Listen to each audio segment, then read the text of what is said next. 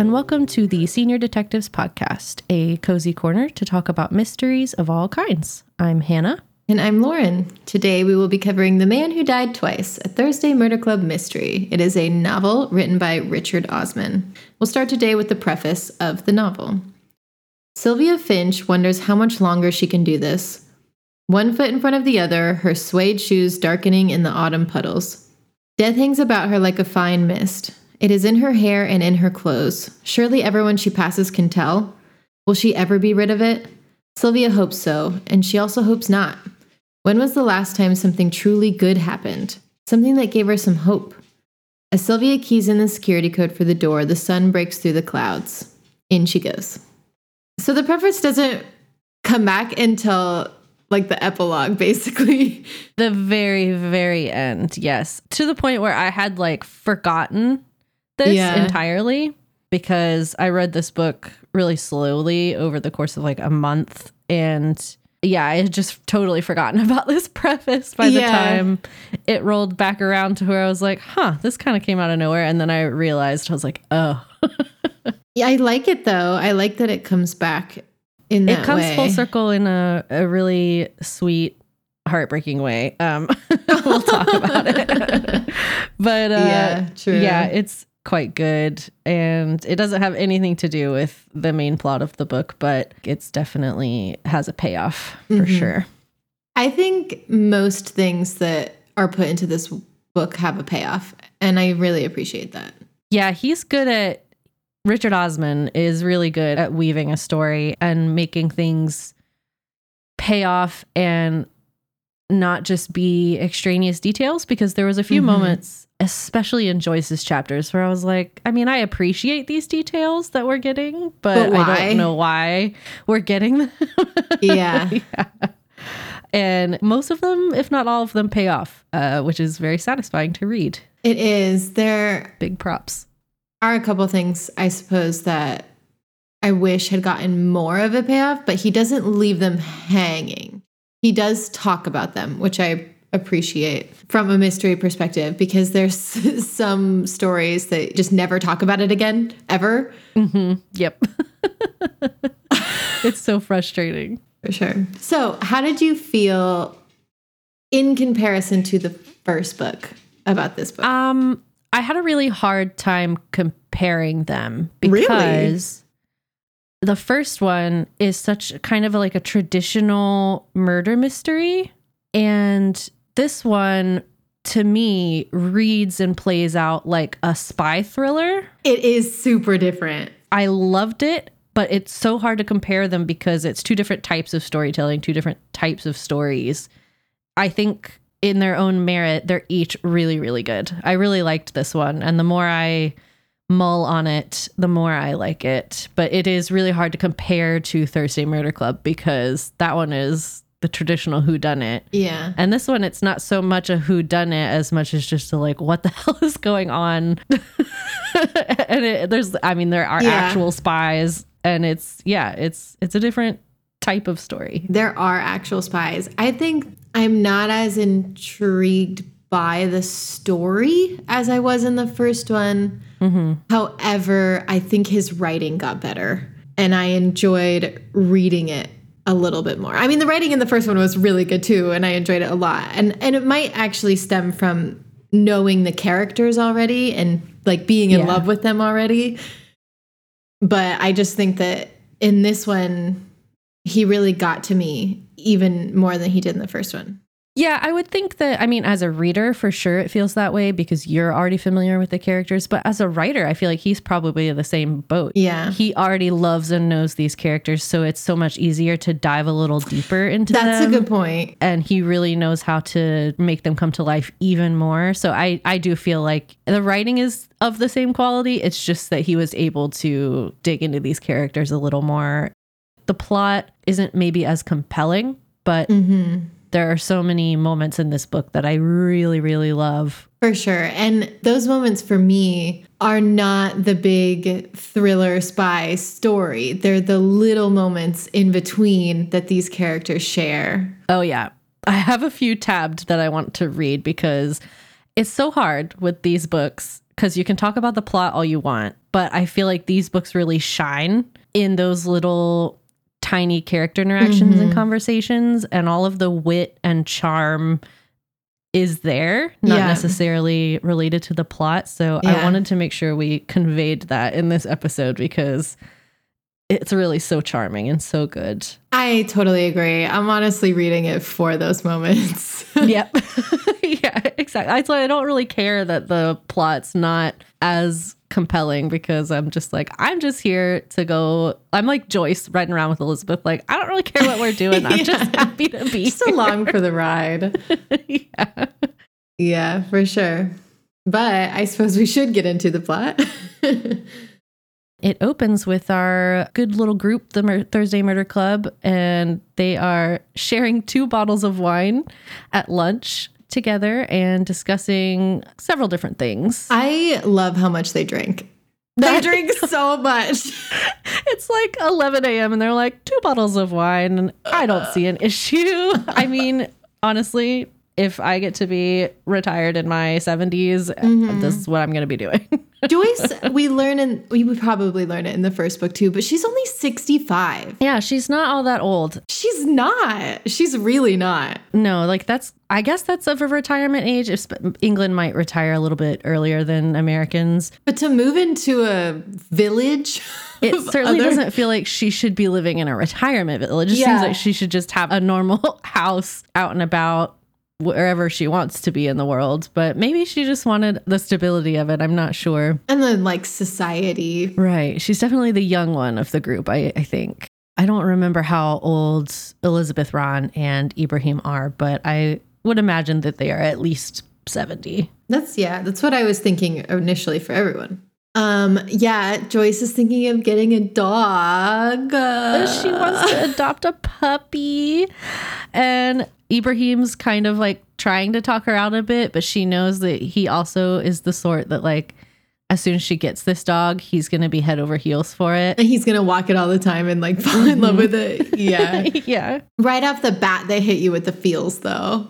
Oh my gosh. Yeah. So Ibrahim says something along the lines of, or actually, I think it might be Ron, um, because neither one of them are super for it. But he's talking about like the death of an animal and if it's morally responsible to get a dog that's going to live 10 to 15 years when you are When you're older. older like that. Yeah. He says, You must never die before your dog. You must die before your children, of course, because you have taught them to live without you. You only ever teach your dog to live with you. And I was like, Oh God. know. like, I'm not ready for this. This is the first chapter. my, my heart is not prepared. so my first thought was like, well, then adopt an older dog. Yeah, get a little senior pup. They need They love always sit in the too. shelters for too long. Yes, exactly. Also, Joyce is 65. I think she'll be fine. She's got 10 to 15 years, I would hope. Yeah, because it seems like she takes pretty good care of herself. So, Yeah. yeah, I think she'll be fine getting a dog. But it's so it's so sweet. It is sweet. They are sort of complaining because the new waitress at the restaurant is not very good. Her name's Poppy, and she's just kind of an airhead and never remembers their orders. Seems like she doesn't really care. Not really a great waitress. But while they're having this entire discussion, Elizabeth is distracted, super distracted. I mean, she plays it off. She can be thinking of a million things at once and no one will know. Um, but Relatable. Yeah, right. She has received a letter from a man named Marcus Carmichael. Yes, and it's very intriguing. And because it's very important to the story, we wanted to read it for you verbatim. So here we go. Dear Elizabeth, I wonder if you remember me. Perhaps you don't, but without blowing my own trumpet, I imagine you might. Life has worked its magic once more, and I discover, upon moving in this week, that we are now neighbors. What company I keep! You must be thinking they let in any old riffraff these days. I know it has been some while since you last saw me, but I think it would be wonderful to renew our acquaintance after all these years. Would you like to join me at 14 Ruskin Court for a drink? A little housewarming? If so, how would 3 p.m. tomorrow suit? No need to reply. I shall await with a bottle of wine regardless. It would be lovely to see you. So much to catch up on, an awful lot of water under the bridge. I do hope you remember me, and I hope to see you tomorrow. Your old friend, Marcus Carmichael. Water under the bridge. Mm-hmm. Wink, wink. Very clever. So Elizabeth is thinking to herself about Marcus Carmichael. In her inner monologue, she says she hasn't seen since 1981 when she was part of a team that helped recover his dead body from the bank of the Thames River. Hmm. It was so intriguing. I I know. I this is chapter 1. right. This is the hook. This is the hook. And yeah, she's really mulling over what to do about this letter she received. And then she drops on you at the last line of the chapter that, like, yeah, he's dead. He's super dead. How am I getting a letter from him? So I was instantly like, oh boy. Because oh we think. shit. yeah. So the man who died twice, I spent the entire book trying to figure out who this was. Um, Like, who the man who died twice is. And we get an answer. I an think answer, it has many meanings. It does for sure. And Osman gives us one for sure meaning of it in Right the last the bat. chapter. Oh, I'm sorry. Yeah, that too. Um, but yeah, right off the bat, we have a man who has seemingly come back from the dead somehow. Mm-hmm. So Yep. I thought that this is gonna go a lot further than it does. no, it ends really quickly. But for a Yeah. chapter or two, until Elizabeth looks into it, uh, we are left wondering because because he fucking loves cliffhangers. uh, he does. Oh my god. That was my biggest like quarrel with the first book is that he loves a good cliffhanger and I hate that shit. He loves a cliffhanger, and his chapters are very short. I like short chapters though. I like the short chapters, but if everyone has a cliffhanger, you're like, Ah, okay, well, I can read another one because it's only two pages. Mm-hmm. and then you just keep going. and then you're there until you finish. yes. It helped with this one because I took notes for the outline as I read it. So with each chapter, I would stop and write a little blurb about it. So that helped break it up a little bit, but it's so easy to binge read these books It is for that exact reason. Yeah. I read over half yesterday. they go so quick. They, They really go so do. fast. 100%. So ends on a cliffhanger, obviously. You figure it out, but it switches over to DCI Chris and PC Donna, right? Those are the right. Yeah. I think so. Um and they are like besties now and I, I love love, it. it. They have the best relationship. So Chris is now dating as of the end of the last book. Chris is dating Donna's mother Patrice. Mm-hmm. And she loves and hates this. right. Which I get, you know, I mean, Yeah. you love to see your parent happy and like she is genuinely friends with Chris, so she loves to see him happy and taking care of himself a little better because his mom mm-hmm. is encouraging him to do so. But she's also like a little bit gagged by how lovey-dovey they are. Yeah. it's the beginning of a relationship, you know? Mm-hmm. they are very much in that cupcake honeymoon sort of phase. Mm-hmm. Very smitten. It's very sweet though. But it is. It's cute. Chris and Donna are on a stakeout. There's a local queen pin named Connie Johnson. I think she's meant to be in like her mid to late 40s, somewhere in that Oh, range. really? That old? Maybe a little younger, but I think she's comparable in age to Bogdan. Yeah. He's in his 40s. She operates a drug trade out of a local storage unit, and they have been trying to nab her, get evidence on her for a very long time. They've Yeah. been staking her out. For the drugs and also because they think she killed some people. It just happens, you know, it's part of the business. How it goes. But uh, as they're sitting there, somebody knocks on the window, and it is Connie herself. And she's brought them two coffees and is like, Yeah, I know you're here. I've been staking you out too for like two weeks. I kind so- of like Connie. I do too. Here's the thing again about Osman, man. I like almost all of the antagonists. Because he gives them a little bit of humanity. He does. Yes. He makes them relatable in some sense, Mm-hmm. no matter what. Connie, for sure, like you get some inner monologue from her later in the book, and yeah, she's relatable. You get it. Yeah. like she's just out here doing her thing. She's living her life, man. it's illegal, but you know, Yeah, if you look past all of the shitty things that some of these characters have done, I'm like, oh, I actually kind of enjoy reading from their perspective. Mm-hmm. And yeah. even Donna later says that the only person that she really likes in this town is Connie. but yeah, yeah, I get it, you know? Uh, so she's very savvy and she's onto them. So not really going anywhere with that investigation. And um, then we get a little Joyce chapter, which are always written as if they are her writing in her journal. Mhm. I like the Joyce chapters a lot. I do too. They're my favorites. Yeah. So it's it's directly just her inner monologue. She sometimes she's like out and about interacting with other characters, but a lot of time it's just her reflecting on stuff she's done with other characters. Right. Or very weird insights into the rest of Joyce's life. yeah.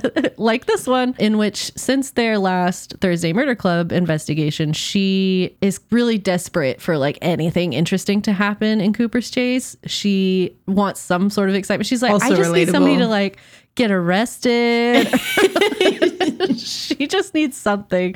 And in the meantime, is knitting people friendship bracelets for charity. Which apparently she's really bad at it, but it is very cute. Right, like that's what makes it so cute is that like they're terrible.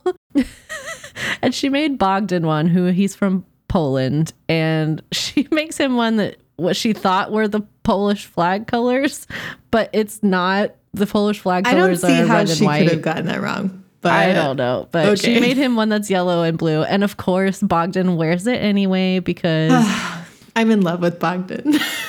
same swoon. He is such a like hard ass, but also like the biggest softie in the world, and I adore him. He's my favorite character.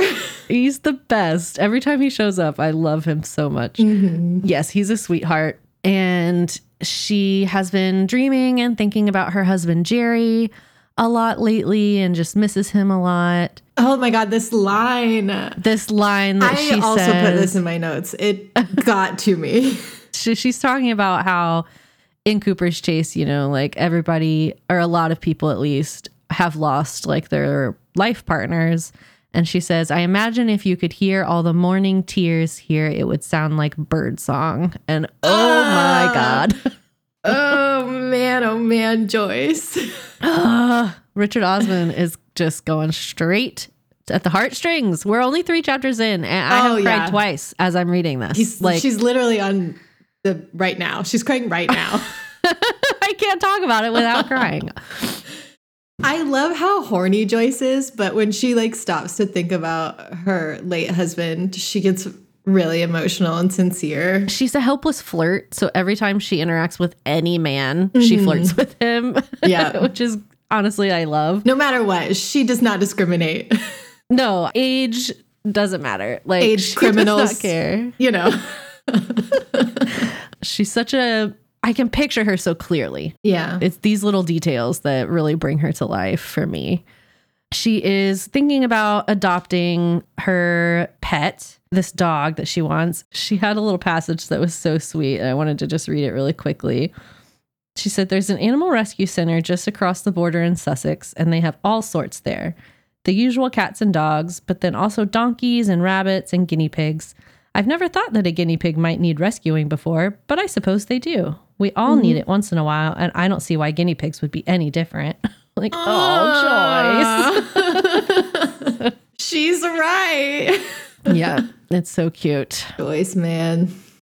Elizabeth ends up going to head over to meet Marcus Carmichael as he requested. She seems kind of nervous. She does, which I fair Oh, because yeah. she's like, what the hell's going on? Yeah. what is happening?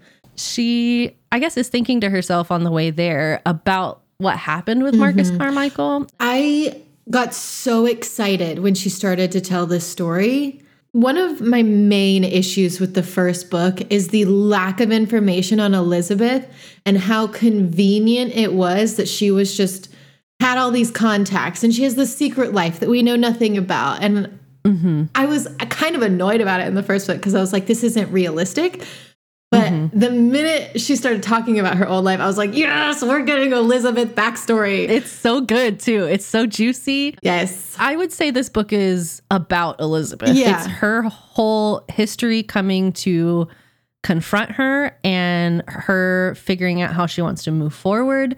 It all revolves around her past, and you get so much more depth to her in this book. Yes, totally. And I'm so here for it. Yeah, because you weren't, you didn't love her so much last in the I didn't book. like her. I thought she She was comes across- manipulative. Yeah, she comes across as really like cold and manipulative, but you get all this backstory and like it all makes sense. I get it. It comes full circle to the point where I now think she's pretty sincere with the people that matter to her. Mm-hmm, absolutely. Or she really tries to be, even if she doesn't know how to be, she like is in her heart. right. And I'm so glad that depth was added to her character. Yes, I have a tab later in the book where one chapter in, in particular you get that specific insight into her. Uh, so we'll we'll talk about it. But yeah, she's singing about Marcus Carmichael, and apparently, so this was a fake man that she Mhm. invented. And she would use this man's name, Marcus Carmichael, and she would pass secrets to the Russians through Marcus Carmichael. Right. Like an alias. Right. And then when the Russians got too close, she faked this not real person's death by using a borrowed cadaver from a teaching hospital and faked pulling his body out of the Thames River, Faked burying him. had a fake funeral so that it kind of cut off that point of connection. Mm-hmm. The Russians, Yeah. it was like a dead end for them. So she got a letter from a fake man. that she invented, which at this point I was like, what? Who who is it then? Yeah, I know. so wild. yeah. But she arrives at 14 Ruskin Court, and who answers the door? It is Poppy, Poppy. the terrible waitress, The terrible waitress. which I did not expect after her introduction No. in the first chapter to be any part of this story. that she would be anything but like a little funny joke character. Yeah, just like detail on the side. But turns out she is in this house with Elizabeth's ex husband, Douglas. Yep. Which is also like a cliffhanger that they leave you on. So you find out that Poppy is Douglas's handler, uh, and this is a safe house. And, but but it ends on that. Like it ends. Yeah. Oh, you never really were a good husband, were you, Douglas? And you're like, oh shit, What? yeah. it's her ex-husband. and then it ends. Fucking cliffhangers. Right. I guess she mentioned having an ex-husband before. So Yeah. I guess I I did know that, but it still totally caught me off guard. I've forgotten it. And yeah, so it's her ex-husband Douglas and they both were MI5 agents. That was their career. She was an actual spy. She's a spy. We had just we just had to like theorize on that in the last book, but we have answers. Yeah. It jumps to an Ibrahim chapter. So none of these chapters are first person. They're all third person. And it's it's really interesting how he writes them. Like they're from the perspective of the character, but not always and totally. You know? Mhm. Yeah. But I love it. I think it's so cleverly done. It really is. And so, like, yeah, this chapter, you're following Ibrahim as he just has like a day out by himself. And even though it's not his inner monologue per se, you feel like it's an intimate day with Ibrahim. Right. Yeah. I love all of his thoughts on this day. He's They're worried so- about parking. He's he's introduced to self-checkout so you don't have to talk to people and he's excited about it. He's so anxious Relatable. and relatable because we both struggle with like heavy anxiety. And yeah, he's like worried about all the things like an actual anxious person would be worried about, like parking stuff. Yes. Just like it's not anxious about anything like big and scary in the world. It's just those little day to day rough spots where you're like, I wish I didn't have to do this. Why do I need to go out into the world right now? Yes, and he's having such a good time. He's he got coffee. He read in a local bookstore, and I was eating up this chapter. I loved it, loved it, loved it. And then, oh my god, and he had forced himself out of the house because he knows he doesn't like to leave home. He has an anxiety about it. And so he was like, I'm going to force myself to just like go have a good day and do exactly what I want to do. And it's a lovely day until it's not. Until it's not. He, just as he's like getting back to his car, or before he gets back, he gets attacked by three teenagers. They steal his phone. They like kick him to the ground or push him to the ground. And then one of them comes back and beats him senseless. I think he kicks mm. him senseless. I hated reading this. This it's kind of shit is so visceral for me. This is why I don't watch things that have war in them. I I can't. I can't do it. He's just such a gentle soul of a human. Uh, they built it. He built it up on purpose to make you love him so much at the beginning of this chapter. And then this happens. It ruins the little bubble that he had like put you in. Yes. Ibrahim's like little comfortable bubble, which is, I mean, that's the whole point. I was a little angry. I'm not gonna lie. I get so I mean frustrated. I understand. It's for You're the storytelling. Oh man. And I thought that he was gonna die. And I was yeah. pissed. Mm-hmm. I, I mean, was mad. I think I even texted you about it because I know at one point, like there are three books, these are old characters. I know one of them's going to die before the end of it. That's just storytelling. Yeah. I hope that they don't, but I was not ready for it to happen at the beginning of the second book. yeah, it felt too early. I'm not not ready. yeah, and it just cuts to black as he like loses consciousness. So you don't get an answer if he's okay or not. You don't know anything. Ugh. it's Ugh. and and then we cut like there's rarely two consecutive chapters in this book like that follow the same characters. If ever. So of course he leaves you hanging a little bit for like a chapter or two. Of course he does. Because that's what he does. That's what he does. That's how he keeps you going. Uh, so it cuts back to Elizabeth and Douglas. Sorry, I am also today. We're both very allergy heavy today, yeah. so apologies if we sound a little off. um, they are continuing their meeting, and he explains that he so he still works for MI5. And mm-hmm. even though Elizabeth is retired, because she's actually 10 or 11 years older than him, and he was doing a special service operation where he was surveying a smuggling middleman named Martin Lomax. So Lomax is sitting pretty at this huge luxury estate, and he basically is like the holding place for fine art and gemstones, anything that's being illegally traded apart from like people. He's holding in his house. And yeah, he gets to kind of avoid both ends of that system. So he gets to avoid a lot of the violence and stuff. And yeah, he's a very smug man. Mm, I like him. and uh, Douglas has been surveilling him. That is the reason Poppy and Douglas are hiding in a safe house in Cooper's Chase, but you don't really get a reason as to like why yeah. that's relevant yet. He doesn't fully explain quite yet. Yeah. Um, we do learn in this chapter that Elizabeth and Douglas, for that matter, are like Elizabeth is a dame. She is Dame Elizabeth Best. What does that mean? So, you know how in England, when people who excel in either their art or their field or whatever, they're knighted? Uh-huh. So, you have like uh-huh. Sir Ian McKellen. Yeah. Dame is the female equivalent of that. Oh. So, she's essentially like knighted by the queen. Oh, okay. It's a big deal. So, yeah, her being a dame and like not bragging about it, and her wow. friends don't even know about it. They don't know like anything big, about I, her. No, they like dropped that little detail, and I was like, she's a dame. like, oh my God and they're talking about like, oh yeah, like when's the last time you like name dropped that you were a knight or that you were a dame? And he's like, oh, it was when I was trying to get Hamilton I remember so, that. it's relatable. I get it. Like I don't want the attention, but also give me give those, me, the give me those Hamilton tickets. yes. Yeah, yeah, yeah. Man, I and they also honestly, I really like the relationship between Elizabeth and Douglas.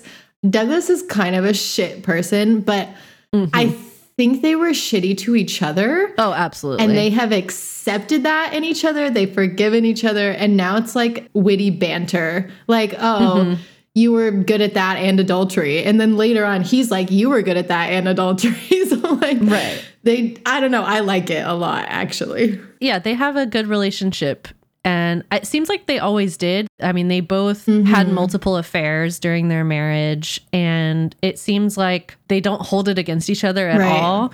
Douglas, at one point in the book, mentions Elizabeth caught him every time he had an affair, but Yeah. he never caught her having an affair, Yeah. even though he knows she had She did. She's just smarter than him. just better, sir. Yeah, he's really smarmy and cocky.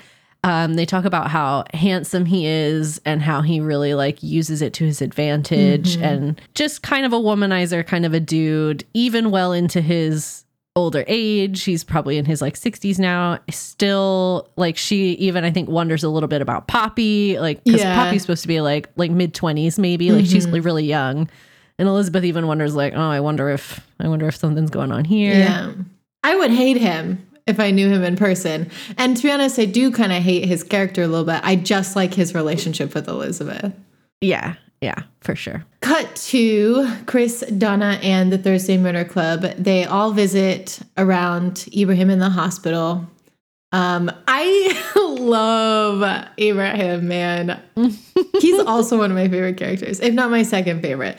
Because he's like, well, I don't really remember much about the attack, but um, he had this kind of bike and this kind of shoes and this. it's crazy. Right. They're trying to get any information on this kid that beat him up, like the one who came back and really like kicked Let him him and stuff. And yeah, it's so funny that he pretends not to know Yeah. anything. And then he knows all these little details that most people would never notice at all. And they're able to get a name on this kid almost immediately because of it. really quickly. Uh, yeah, they identify this kid as Ryan Baird.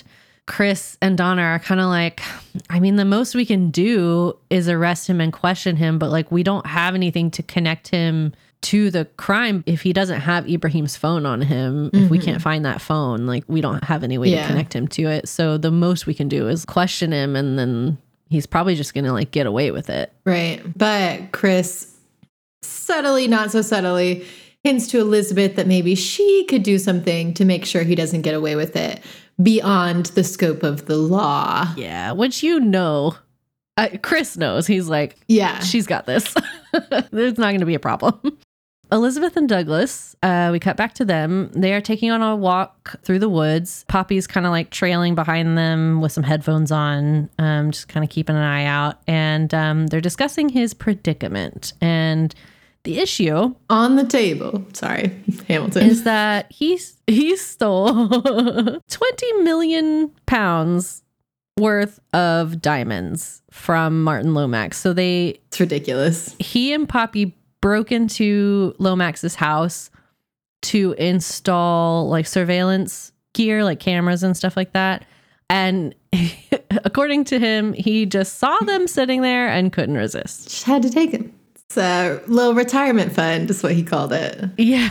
yeah. So he is in Cooper's Chase hiding out. Because this guy is angry that his diamonds are gone. And everyone assumes it was Douglas. And these diamonds don't even belong to Martin Lomax. They belong to like the American Mafia. mafia. So like he's got a lot of heat on him for this and he Yeah. is asking for Elizabeth's help to help hide him and protect him. Elizabeth is like, why would I do that? but let me get something in return. So, Right. Conveniently, she needs information on Ryan Baird, so that's what she uses as leverage here. yes, I do love in this, it's either in this chapter or when they're in the safe house, they mention they've heard Elizabeth calling in a lot of favors over the past year. And that's a nod Oh, to the yeah. first book. And I'm so glad he put that in there. It was like, because that's another thing I was annoyed about with the first book. I was like, how does she just have all these favors that are owed to her? Endless amounts of Yeah. contacts and favors. And how would people not be noticing? But I'm glad that they say that they did notice. They definitely were noticed- noticing. yeah. yeah. We cut to a Joyce chapter. She is re- reflecting on how she now has an Instagram account. It's a real account. I looked Oh my god! Did, oh my god! I have to do it right now. so there's an actual someone has made an account, and it's just a bunch of pictures of her rescue dog that she eventually gets, which is very cute. Are you sweet. serious? But all the captions for all the photos are 10 out of 10 old lady who doesn't know how to use Instagram. Oh my god! It's I'm so looking cute. at it now. I highly recommend. The username is greatjoy69. oh my god! this is this is filling my heart. it's so good. I definitely I followed. Highly recommend. Um so yeah, she's excited cuz she has her new Instagram account and she's able to like connect with people and she can't figure out how to open her DMs, but she has like hundreds of DMs and she's like I just can't I don't know how to look at them. It took me way too long to realize that was a sexual joke. yeah. So she's also thinking about Ibrahim's accident. Um, she's been visiting him in the hospital a lot. Ron very sweetly has been sleeping in the hospital with Ibrahim, know, like staying so there with him full time, which is yeah, just absolutely adorable. He loves him so much. In a very Ron way, which is not admitting it. Right. Yeah. And he's like, no, I, I'll just, it's fine. I'll just sleep here. She just reiterates that they are not going to let this kid get away with this. Cut to a Martin Lomax chapter. Once again, I like him. Yeah, he's not the worst like He's you would kind of think he would be. he has mental shit like everyone else and i think he's socially very different but it also makes him kind of endearing to me because he doesn't get the world the way everyone else does No, not at all. i'm i'm okay with it but i mean he's also sh- a shitter right. so- He's a shitty person who does shitty things, but you're also like, I mean, I get it. I get the human that you are. Mm-hmm. He is taking a stroll in an extensive formal garden that he has outside of his house with a journalist from the Sunday Telegraph who came to interview him for Britain's Best Gardens because he loves his garden. And I like that love about him. Yeah. It's like his pride. He has all this money and all of this luxury and he pours it like all into his garden, which is, you know, I mean, there are worse things you could be doing. Yeah. He could be way more sleazy. yeah. He doesn't even leave his house. Like he only deals with the people he deals with. right. And you come to him. Yeah. he is very much right. one of those people like he's not going to go meet you you're going to come to him Mm-hmm. yeah just at the tail end of this chapter uh, he hears a helicopter approaching in the distance Cliffhanger, obviously. once again um, the next chapter is basically just elizabeth filling in the murder club on the situation with douglas because they were not aware up until now I like how Douglas was like, don't tell anyone, okay? And she's like, I'm to tell all my friends immediately when I walk out. Thank you. Right. she tells him that too. Like it's not it's Yeah. not like she just thinks that to herself. She's like, "Oh no, I'm to tell them and you can't stop me." Yeah. She trusts them though. That's like that inherent level of trust that she has with them. To where like this is clearly a serious situation, and she's like, I know they're not to tell people. It's fine. So yeah, we have a chapter where Chris and Donna do arrest Ryan Baird about the incident. Um, they question him, interview him. His lawyer's there with him, and they have to let him go without much fuss. They don't have any Yeah. evidence on him. I feel like they l- let him go too quickly. Like, even his, they call him his solicitor, like his lawyer. Even he's like, Are you sure you don't want to question him more or try to get any evidence or anything? And they're like, Nah, he'll get, he'll get Yeah, no, his too. We just we know we don't have anything on him, so you can go. I found it like, yes, you know something's going to happen to him, but it's still your job to do due diligence. yeah, and also if you're trying to put on a charade here that you like really do want to get this kid, but you just don't have what you need, like they don't play that off very Don't well. At all. Some of the things that Chris and Donna do, I'm like, Yeah. It's not the best. They blur some lines. They blur a lot of lines. Um, yeah, Joyce and Elizabeth have a little talk with Poppy. This is where she gives them like the folder with all of the information they have on Ryan. like a lot of information. And then we get a we get a chapter from Douglas's mm-hmm. perspective. And he's having a nice little evening. He's reading in his bedroom. He hears the front door open really slowly. Mm-hmm. And the spy in him is like, that's not good. Yeah, he immediately knows something's up. So he im- Right. immediately goes and hides in the wardrobe. he gets out of bed, makes the bed to make it look like he wasn't there, and hides in the hides in the closet in the wardrobe. Mm-hmm. And sure enough, a man with a gun comes sneaking into his room, and almost immediately finds him. Like, oh, this yeah. Because he's in the wardrobe. hiding. Like, where else? It's not, there's no Narnia back there. I like the effort that he took to like hide, sir. yeah. Um, so they kind of just briefly talk right before the assassin raises the gun and points it directly at Douglas's forehead. And then, of course, what do we have? A cliffhanger. He toys with the idea that if someone doesn't die on screen, then they're not actually dead, you know? But he Yeah. kind of throws you around with that concept. You never really know. Well, I was so sure that he did die here because Oh, yeah. I thought this was the man who died twice. Like Right. he's died, he's come back to life, he's gonna die again. This is him dying again. Again. So I was just like, yeah, he's dead. They're gonna find his body. yeah. And I was okay with it because I didn't really like him, but I was a little sad that we weren't going to get more from his character. Fret not. So Ibrahim, we get a chapter from him recovering in the hospital and just his inner thoughts about that and how he knows how deeply this is going to affect him um, because as a therapist Super self aware. he yeah he knows like how trauma works with the brain and how your brain kind of like erases it and that like basically it needs time to do that he has this thought the brain that magnificent dumb beast he knows that alien chemicals are currently racing around his brain protecting him in this moment of crisis in time these chemicals would fade leaving nothing but a faint stain when they say that time heals that's what they mean like most things, when you really drill down into them, it is neuroscience, not poetry. Yes, time heals, time heals. But what if time is the one thing Ibrahim doesn't have? Uh.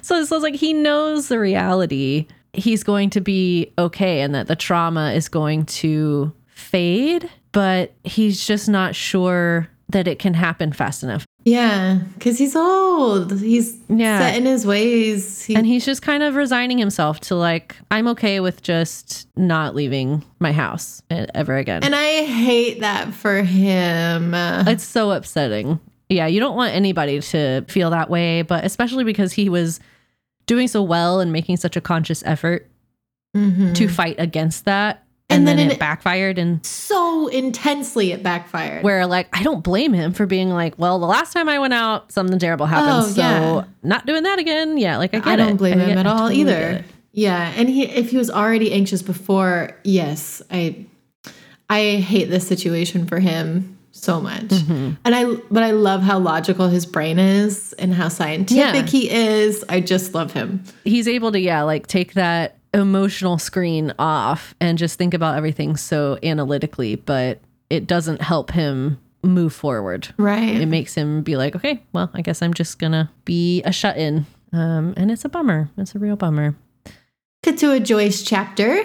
She received a call in the middle of the night from Elizabeth, and Elizabeth is like, "Come to Ruskin's Court as soon as you can." And obviously, Joyce does because she goes along with the flow of Elizabeth. uh, Joyce is introduced to Douglas, who is alive. Ba, ba. ba.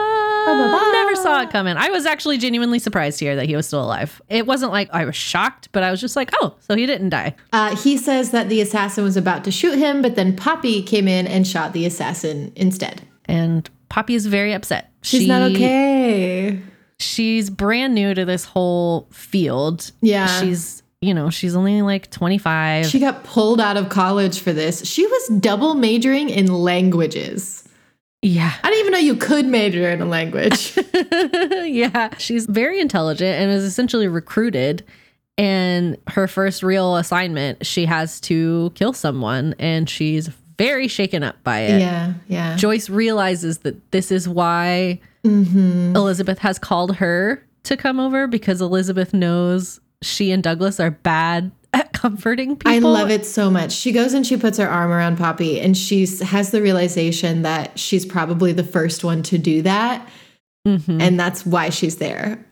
Ah, I love it. It's great. It's great because it's it's such a good moment for Joyce Mhm. who knows and can like read people well enough to know like oh this is why elizabeth called me here Mm-hmm. um but it's also great for elizabeth who knows that she's like i know poppy needs comfort but it ain't gonna be me so i gotta call joyce Yes. it's like i don't know it's a good moment for both of them to know themselves and their friends so well Yep.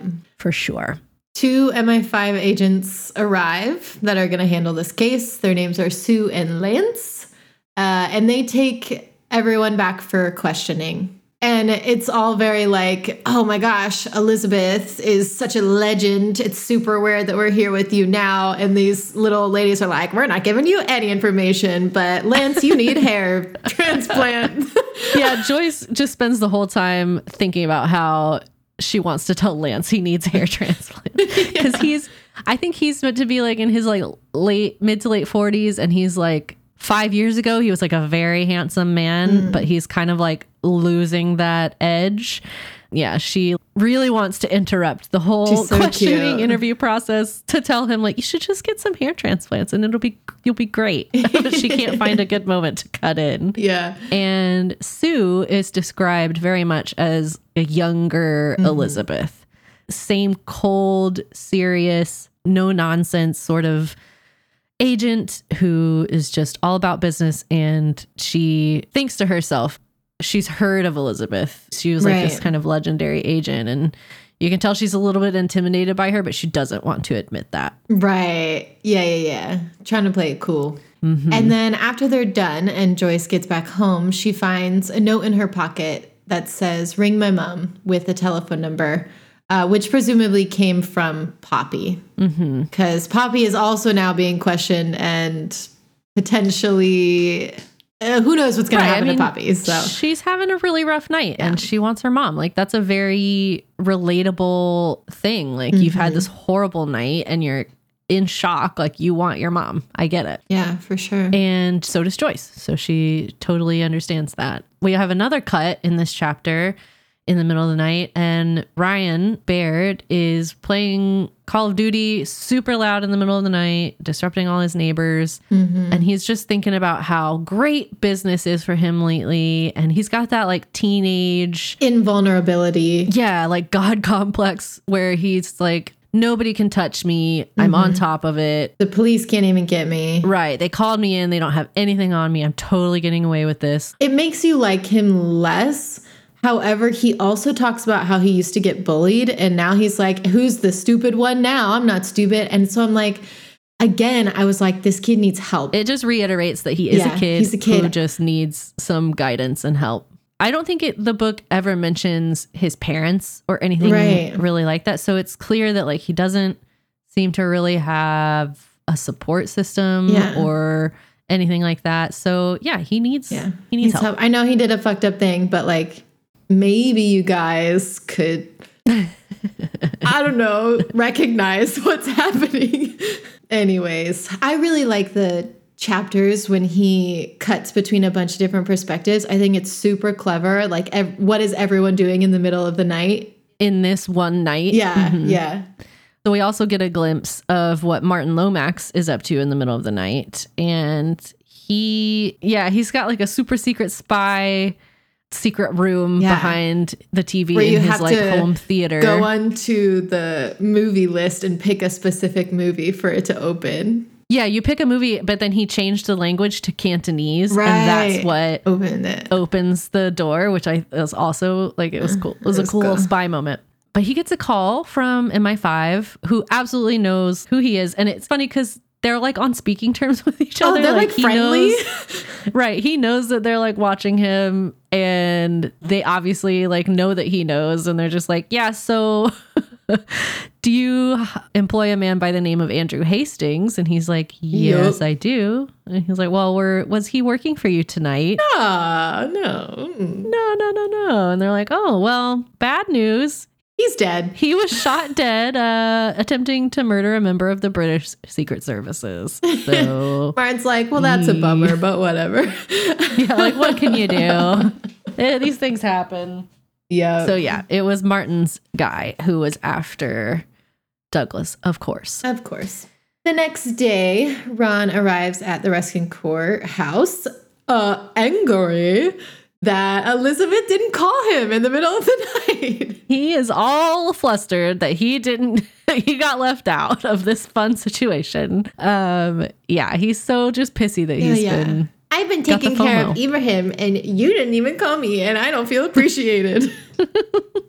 Uh, and so to kind of soothe him, she hands him that folder of all the information she got on Ryan Baird. And she's like, We got this. This is going to take your mind off of Ibrahim. He's not going to get away with it. We're going to take care of this. Do the revenge. Yep. So she comes up with this plan, um, which involves Bogdan.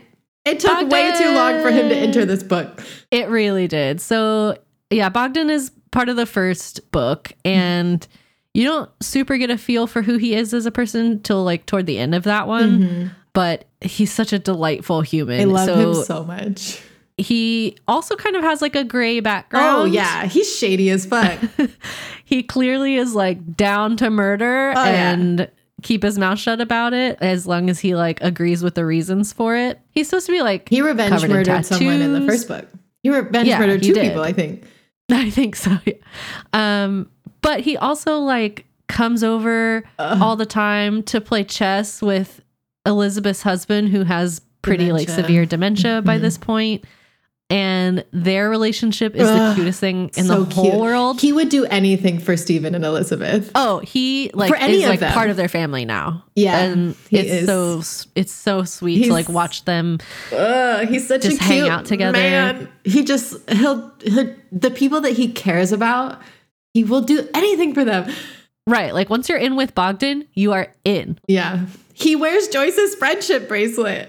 He wears the friendship bracelet. I love him. I love him so much.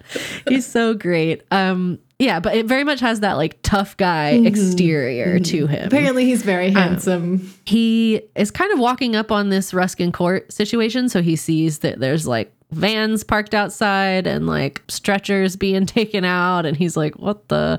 And Elizabeth kind of diverts him away from seeing too much. Um, obviously, he's onto the fact that she's trying to do that. Yeah. And She totally confesses to him later. later that night, he's playing chess with Stephen. And um, she's like, Bogdan, I need you. Casual. Casual. Buy 10,000 pounds of cocaine for me, please. Can you do that? Yeah. And he's like, okay. no problem. he's like, no worries. I He literally like, just like said, sure. Okay, yeah, when like, do you need I it? got this. Don't even need to think about it. Yeah. And she clarifies that it's unrelated to the MI5 incident from earlier. And then she kind of fills him in on what was happening there. I wonder why Elizabeth is so openly talking to Bogdan in her house. I'm like, especially later, I'm like, why do you not assume your house is bugged? I feel like her house would super get bugged. It's interesting because I guess she's retired. I don't know if that's why she thinks like, oh, they're not going to be interested in what this old 70 year old lady is doing. they but like, man would get interested you absolutely, especially with, with, the events. yeah, like all the red flags being raised with her calling in all those favors in the last Yeah, book. yeah. You would think, but yeah, she's pretty casual about Mm-hmm. everything she does. Yep, yep, yep. Cut to Douglas. He has been moved to a hideout in Hove, which is near Brighton, um, which is just another safe house. And this chapter is from his perspective. He's he's not the best. I was so mad reading this. I was just like, oh, I hate this man. Um, yeah, this is where the like he has a good relationship with Elizabeth, and that's why we enjoy But that's it. them bouncing off each other. But uh, apart from that, like he's a shithead. He is the typical narrative thinking to himself about like how the times have changed things just aren't like they used to be and Everyone gets offended by nothing these days. people are too sensitive. Um, He apparently had to take a gender and sexuality awareness course in MI5 because he was being super inappropriate and creepo. He got kicked out of the class because he wasn't getting it. So they gave him one on one coaching to help with that. But then he was like buddies with the one on one coach. And so he passed that course with flying colors. And you're like, oh, cool. Yuck. Great. Love to see it. Yucky. yeah. He's thinking a lot about like Elizabeth and their marriage. And this is when he's he wonders if she has motive to hate him because he's wondering if she maybe has interest in these diamonds and wants to kill him and mm-hmm. Thinking about how he cheated on her four times during their marriage and then after their divorce he married the fourth mistress mm-hmm. then cheated on that lady and divorced her and she was an MI5 agent and got that lady fired. So yeah, he's pretty messed he's up. He's just the fucking worst. he's pretty messed up. I do think that he genuinely loves Elizabeth, yes. but he's such a pig that he blew it. I think that definitely comes across. All of those other women were flings and he very much is stuck on her. Yeah. But yeah, I mean, you you blew it, my dude. consequences. And she's got Stephen, who is the best man on the earth. Yeah. And she's not looking back. No, no, no. Yeah. Yeah. So he's just like, gotta figure out how to get these diamonds. It'll be Right. all right. yeah, he's thinking about like the diamonds are the only thing he has left. Very much thinks of them as his retirement fund and his way out Yeah. of his like shitty life that he's made for himself. Well, Yeah. Well, that's on you. um, we get a Joyce chapter next. She has called Poppy's mother and filled her in on what happened. Uh, Poppy's mom didn't know anything about what her daughter did. and is obviously, I don't know that she's distraught by this news, but is like, what the fuck by this news? yeah, she didn't know her daughter worked for MI5 at all. She's like, I remember her having some really serious interviews and them doing a lot of background checks, but that's all I really knew. yeah. like, oh, your Right. daughter's killed someone for MI5. like, oh. Yeah. yeah, she's like, oh, okay. Uh, and so, of course, Joyce so sweetly is like, well, you should just come over to Cooper's Chase for lunch Yeah. someday. I like that Joyce took this relationship upon herself, even though it backfires later. I just, I like Joyce. I did wonder, not as a like, oh, Joyce is stupid, but because we're dealing with spies here, she calls this woman and like doesn't do a whole lot to confirm this woman is actually Poppy's mother Right. and like is like, to make sure she's like on the phone with the right person. and she like Yeah. spills a lot of spy information, It's a like lot of secret. I'm like, oh, Joyce, I don't know. Maybe wait until you can see her in person. She's just, she's little Joyce. I don't know. She's, I know, she's just And she's excited to be doing this without Elizabeth for once. It's like her Yes. thing. Uh, and speaking of, she has plans to join Elizabeth on a day trip to Hove tomorrow, but she doesn't know why they're going to Hove. And she doesn't care to know. course. She's like, Elizabeth asked me to go. I will go. Yeah. So they are actually going to Douglas's hideout because Douglas has asked Elizabeth to come because he wants to show her something. Oh, that's like eh, because the freaking the cliffhangers. Yeah. Elizabeth really quite quickly, because she didn't know about the the ring my mum thing. So she pretty quickly deduces that Joyce has been in contact I don't with know Poppy's how mom. she does that. and and she's like okay yeah that makes sense like she's not worried about it or bothered by it so she knows that joyce is in contact with poppy's mom When I read that little bit of it, I wrote in my notes, I was like, how? How did she figure that one out? Because it's not explained. And I'm like, that seems like you wouldn't be able to. But whatever. yeah i don't know it's eh. it's a yada yada thing we don't need to Yeah, yeah, yeah, yeah. so don't worry about it don't ask questions Cut to Bogdan meeting with Connie Johnson to get the cocaine. This is from, it like flits, I think, between Connie and Bogdan. hmm And so she's super attracted to Bogdan. she's into it She likes Bogdan, which same. Uh, yeah to the point where she kind of like loses her cool a little Oh bit yeah, for sure. like i feel like if she just acted like her normal self who like knocked on chris and donna's window Yeah, then Bogdan might actually be interested, but she like overdoes overthinks it. what she's gonna wear. what she's gonna say. And what Bogdan's going to perceive. Yes, 100%. and none of it works. Bogdan is like put off by her to the extreme. Her outfit's too much. He's like, this perfume is awful. and and it totally backfires because he's like, oh well, I'll let you get on to your date because he thinks she's, She's dressed going up on a for a date. date. and she's like, God damn it. Uh, but he gets the cocaine and he hands it off to Ron, who is dressed as a plumber, and they're going to use this cocaine to frame Ryan Baird. Which at this point I was like, oh, Oh, yikes. God. this seems, at least they're not murdering him. Right. So yeah, we'll get back to that. But um, Elizabeth and Joyce, they get to the hideout, and I'm just gonna talk about this whole chapter Yeah. as one because he gives you yet another cliffhanger here, and I'm like, Yes, okay. it like it goes between them to somebody else, and then back to them for just a little bit, and then to somebody else, and then back to them. yeah. you know. So we'll we'll talk about what happens here. So they get to the hideout, they go inside, and it's totally empty. Nobody's downstairs.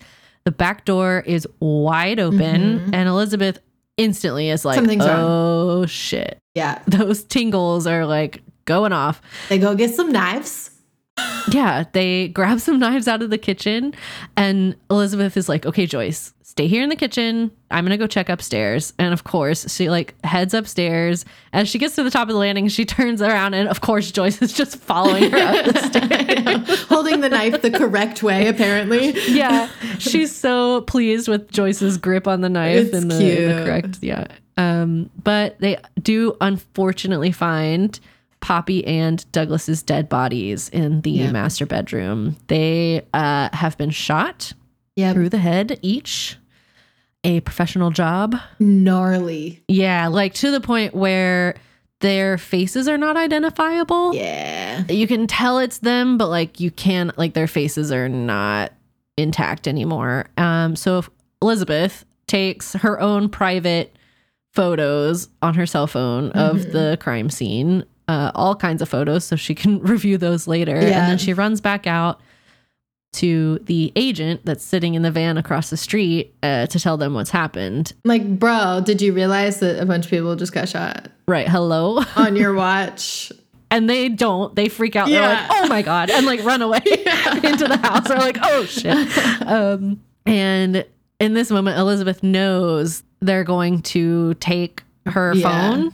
Mhm. So she hides it. Uh, she pulls like a loose brick out of the wall nearby and hides her phone there because she wants Mm-hmm. To be able to have those photos. Which I think is super clever. And later on, when she goes to get it back, she has Bogdan go get it because he's just, Mm-hmm. He's her little helper man. she knows she also like can't return there without raising Right. suspicion. Yeah, yeah, yeah. So yeah, and he's like, "Of course." Of course, I'll do whatever for you. yes. Uh, yeah. So Douglas is now a man that has died twice. He has died twice. So while all of that is going on, we are flitting back and forth. Um, one of the chapters we get is Ibrahim is out of the hospital, returned home. He has a really sweet little moment. He's at the hairdresser's because he's a man who takes great pride in his appearance Yeah. and taking care of himself. Um, so he is priority number one is to go get a haircut and a shave. Yeah. So cute. his hairdresser is so sweet. I They like have one of those relationships where they actually do like kind of know intimate details about each other's lives. Mm-hmm. They and care about each such a- other. And he goes to pay and realizes that his debit card has been taken out of his Mm-hmm. wallet. They're just like, oh, it's fine. He's like, no, this one's on me. I totally get it. He doesn't even charge him for this whole service, which is just like, Ugh, oh, so cute. Yeah. everybody in this book is so nice. I know. it's like the Great British Baking Show, but in a book. it's too much. uh, just such a sucker for people being nice to each other. I totally agree. I saw this is such a tangent. I saw a TikTok of red flags, and one of them was that he doesn't like the Great British Baking Show. I'm like, yes, Oh, absolutely. yes. it is a red flag. it is. I'm sorry. Um, and then we also get a chapter from Ron's perspective. He's pretending to be a plumber. He gets into Ryan's apartment, no questions asked, and he hides. Ryan's just like, Oh yeah, sure, yeah, you know. I mean, I wouldn't. I, I might be like okay Let me ask with maintenance or the, the apartment, but yeah. I probably wouldn't think too much about it either. But No, I wouldn't. um, he hides cocaine and Ibrahim's debit card, which he has stolen, behind the toilet or in the the thing, the cistern. In the tank. Yeah. Uh, and then he like walks out and he's like, "Yeah, everything's good. I'm all done." And Ryan's like, "Oh, okay." okay. it took like two seconds. And then he immediately calls Donna with an anonymous air quotes tip. He doesn't say it's him, but Donna's like, "Hey, Ron." Yeah. she, she knows, um, and yeah, and she knows that this is like an. It's all shady. it's so shady. I can't believe they go along with this, to be honest. Like, it's not even what he goes down for in the end. I just, he does. He absolutely does go down for the the cocaine. well, yeah, but not framed cocaine. I would want to catch him in the act of him doing it willingly, not Yeah. planting it. I Yeah. don't know. It's like so corrupt. It's a yikes moment for me. I agree. I don't love that the murder club is pursuing it this seriously, and I, I think the part that really grates on me is that Donna and Chris are so eager it's them. Yeah, for to sure. like smudge the law it's their for this purpose. job and they're just totally overlooking it, even playing a part in it. Right. I'll be the first one, like with any other stuff, to like call the police out on like negligence. And I feel like it's not fair to be like, oh, but it's okay for them to do like things under the table as long as it like suits. Right, as long as it's the right thing, quote. I, yeah, I don't like it either way. I agree. it's not great. Uh, we also get a chapter from Chris and Patrice's perspective, Mm-hmm. In their little bubble. or it's like mostly from Chris's perspective. So he's like talking about how he's eating a lot healthier, or he's pretending to eat a lot healthier, which he has come to realize just means you're eating a lot healthier. Right. And he has a really good line. He says, What if pretending to enjoy life is the same as enjoying it? Right. Yeah. Cause he's like, you know, reaching for healthier snacks and stuff. And in Yeah. his mind, he's still just doing it for Patrice, but then he mm-hmm. realizes that he's He's still doing it. he's still reaching for those healthier options even when she's not around. yeah. And it's kind of dawning on him that like, Yeah. oh, I have actually kind of changed my habits here and it's mm-hmm. turned into a reality. Um yeah. Fake it till you make it. And it's like he's making it. Exactly, exactly. He and Patrice are going out for a date night. They're going for jazz night. Fun. And Donna calls him to tell him that Ryan was arrested. hmm So Chris heads to the station and interviews Ryan. And then after he's done interviewing him, which Ryan is like, I was framed. And he was, to be fair, Fair. he was. Yeah. Um, he goes back uh, to a pub to meet up with Patrice and Donna. Uh, there they discuss the murder club and they tell Patrice what they did to Ryan. I'm like, they're Yeah. not even being sneaky about it. Mm-mm. Nope. Ah. Yeah. I know. And everybody, Patrice is totally, she's Oh, like, I get like, it. yeah. Yeah. I'd be like, are you sure you want to do this? Right. I don't know if I would just so easily condone my daughter and my boyfriend doing this, but Yeah. Yeah. I feel like, don't get us wrong. We know that what the kid did was bad and he could have killed someone, but Absolutely. And he needs consequences. Yes. But I need those consequences to include help and rehabilitation Yes. for him so that he doesn't continue to make these choices. it's consequences, but it's not justice, yes. you know? hmm Yeah.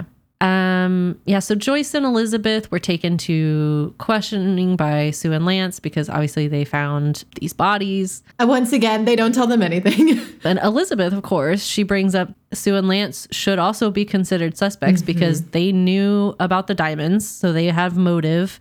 and they And knew they where they were. Knew where they were, which is a really short list of people. hmm for sure. And they had their trust, so they would have been able to just like walk in, you Mm-hmm. know? Elizabeth is given a item that was found in Douglas's jacket pocket. It's a silver locket that he had given to her back when they were married. I mean, she left it obviously when she left him, but the immediate thought is like, oh, there's a secret message on this or something. Mhm. Yeah. And immediately, like, this is jumping ahead two chapters because we jump around so much in this book. But like as soon as she got this locket, I was like, Sue didn't mention anything about opening it and looking at what was inside. And I was like, how can you not? And of Right. course, that's like the first thing that uh, Elizabeth does, but it's just got a mirror on each side. Even then, I wasn't satisfied. I was like, but what's behind the mirror? right. Dig under the bones. very like satisfyingly immediately gets a screwdriver and pops the mirror off and there's nothing behind it. And I was like, dang it. Yeah. Yeah, yeah, so yeah. sure. But but it's good that she did that. yeah, I, I'm glad that they included her doing that due diligence because I mm-hmm. would have been like, ma'am, you're a spy. You're not going to look behind the mirror. it does seem like he really thinks about the plot holes. Like that wouldn't be a plot hole because, you know, there's nothing behind the mirror, but what is the audience going to want these people to pursue? You know? exactly. It's good. Um, Joyce is reflecting on the events of the day and she ponders what she would do with 5 million pounds or 20 million pounds or whatever. Oh, because she would get like a fraction of it. She would get her, yeah, if the murder Yeah. club was the one to find the diamonds, she's like, what would I do with my five million pounds? Yeah, honestly. oh my God, what would you do with that? I would God, vomit like, I mean- a lot. Right. Yeah. I would be really like stressed out for a couple days. Yeah, yeah. Um, yeah, we get a, a grim chapter where Poppy's mother, whose name is Siobhan, we uh, I haven't said her name yet.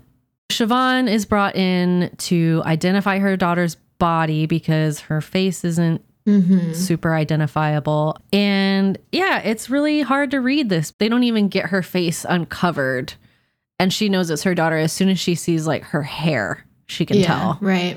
It's interesting. I didn't have time to go back and reread this chapter Mm-hmm. once you get the big reveal at the end. Right. She's not as upset as you would think, which we have talked Mm-hmm. about this sort of thing before about how people show Grief. grief and shock in different ways. For and sure. so she's just very detached. Yeah, I didn't read anything into that. I thought that was normal. because she's, you know, she's thinking about how upsetting this all is and like she doesn't really want to see her face because she doesn't want that to stick with her and so she's able to identify the body and then she like never wants to look at it again.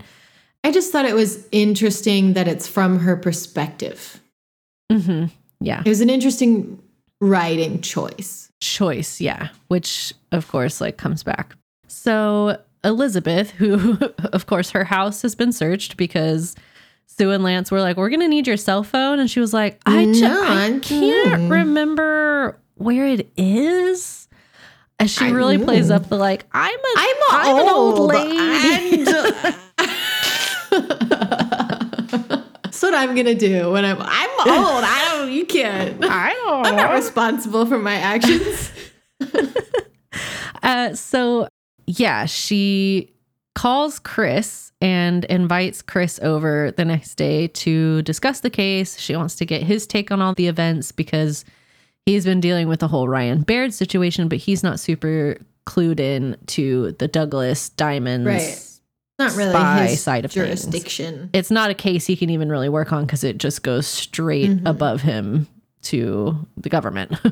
and she Um, wants to meet Patrice. yeah, she knows he's been dating somebody, and she meets uh, Patrice for the first time over the phone, Um, and uh, they like kind of instantly. She's a little bit like, okay, I kind of, I think I like this lady. yeah, yeah, yeah. Um, Yeah. But she definitely is doing this because she wants Chris to know about the case, but also she wants an opportunity to like vet Oh yeah. Patrice as a partner for Chris. All of them are gonna vet her. Mm-hmm. and so she invites them to come over for wine and chit chat about murder. They're gonna have a like a wine and murder little Yeah. party. Wine and crime. I think that is actually a podcast, Wine and Crime. I've listened to Oh, a few yeah. episodes. They're pretty good. Yeah. They get drunk on wine or whatever and they talk about true crime. I mean, that sounds nice. Last Yeah. time my cousin came over to my house, we got drunk on wine and watched a long form true crime documentary series, and it was great. Nice. nice. um, back at Martin Lomax's home, he anticipates a call with a man named Frank. He's the second in command of one of America's biggest crime families in the mafia. So mm-hmm. when Big deal. Big deal, yeah. When Frank does call him, he's basically like, "Look, if I don't get my diamonds by the end of the week, I'm gonna kill you. I'm sorry. I know Yeah. we're buds, but it's what it is." they do they have like a good working relationship Yeah. and at the same time as he's like look if we don't get the diamonds i'll have to kill you he's like martin's like oh yeah i hope your kids are doing all right Yeah. He like, he's like that's business i get As it man i'll do my best to get the diamonds yeah yeah, Uh, Mhm. it's great um so then we have bogdan driving joyce elizabeth and ron um and they are gonna go see martin lomax at his britain's best gardens Mhm. event yeah, sort of thing yeah. And they do. They get him. Elizabeth tries to flirt or something. It's kind of weird. she's not very good at it Joyce does flirt because that's who she is. that's joyce Um, But either way, they corner them, him, and they're like, "Look, we know what's going on. We kind of want to help each other out because we also want to find the diamonds." Mhm. Um, I like this relationship, and I'm kind of sad it doesn't really go anywhere. Yeah, he yeah he tells them that he did send Andrew Hastings over to Douglas, but not to kill him. Mm-hmm. It was to scare him, and he's like, I don't know what happened to Douglas and Poppy after that. Obviously, they got moved. I don't know where they went, and it, it kind of redeemed him a little bit yeah. in my eyes because I was like, damn, he just really like sent an assassin after this man, but like it wasn't It- like that yeah, right.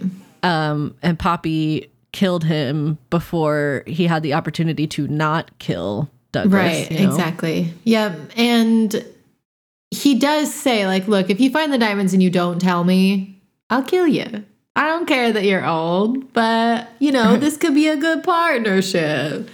Right. Like I also think it's a good idea. Yeah. Yeah. And I I just I really I wanted that to be fleshed out a little bit because I did like Martin, even if he's shady. But hmm Yeah. it's not really. We don't get too much more of it. No. Yeah. So we see the Thursday Murder Club. They gather at Ibrahim's for wine night to discuss the case, and Elizabeth actually invites Sue over because she wants Sue to know now that like they are actively working on Oh, trying to find the diamonds, Right. whether she's asked them to do that or not. Yeah. Sue seems Like, about doing it, you know. I think because Elizabeth clearly like knows what she's doing. Yeah. Sue's like, okay, I'll allow it. And she believes, Elizabeth does, that Douglas has faked his own death in order to run away with the diamonds, or that at the very least he has hidden the diamond somewhere and he now needs her help. So she thinks he's like fully done a body switch mm-hmm. here. Like the man in the safe house was a cadaver. Mm-hmm. Yeah, that he killed Poppy and then switched his own did the. Marcus Carmichael Yeah. and like faked a body. So Sue's like, yeah, you know, I mean, that makes sense. Uh, we'll work together moving forward. Um, and then after Sue leaves, Elizabeth's like, yeah, I'm pretty sure I know where the diamonds are, or at least the clue for the diamonds. Right. so she lets Eliz- or she lets Sue in on like the plan, theory. but she doesn't key her in on the fact that she's like, yeah, I think I know where Douglas may have left me a clue. yeah, for sure. The next chapter is from Joyce's perspective. so she tells a story of like Elizabeth led the group somewhere after she was like, I think I know where the clue is. Yes. So she went to a tree. So the night that they were walking and Poppy was following behind them and Douglas was confessing that he stole the diamonds, blah, blah, blah. They talked about a good dead drop, which is basically just a place where you can put a note or a letter or a code or something and another agent can go get it. And right. But a member of the public isn't going Right, to they're like not gonna stumble look across it. it. So there's a hole in a tree up by the bench that they stopped and talked at. And so Elizabeth goes back up there and takes everyone else except for Ibrahim because dad. Poor yeah. Ibrahim doesn't want to go. And they do find a letter. Yeah. So I have this letter flagged. It's kind of long. Um, so I'll just kind of read like highlights from it basically. But he says, Dear Elizabeth, never doubted you for a moment, you clever thing. I knew you'd find the letter. Cards on the table, I should probably apologize for stealing the diamonds and starting this whole parade. Everyone has their price, and it turns out that mine is 20 million pounds. 20 million, darling. Just sitting there and me a dinosaur nearing retirement. Resistance was futile. You understand, don't you? And he goes on to say, if you're reading this, then I suppose one of two things has happened. I have been killed, perhaps. Someone tortured the location of the diamonds out of me, then disposed of me. Not impossible. I wouldn't put up with too much torture, adventure or not. Besides, I can simply send them on a wild goose chase. By the time they realize they've been duped, I will have been buried in the woodland somewhere. If I have been killed, then I do hope there is a part of you that will miss me and that you'll forgive my many sins. I forgave yours long ago. There's a second option, of course, which would be much more fun, and that is that I have gotten away with it. Martin Lomax wants me dead, the New York Mafia wants me dead, and the service wants to wash its hands of me. Just at this moment, I can't quite work out how I can get away with it, but I have always been resourceful and perhaps something will come to me. The diamonds are in a left luggage locker. You know, I requested to be housed at Cooper's Chase, and so I left them nearby to make them nice and easy for me to get back, or for you to get back if it came to that, which it may well have done. Darling, the diamonds are in locker 531 at Fairhaven train station.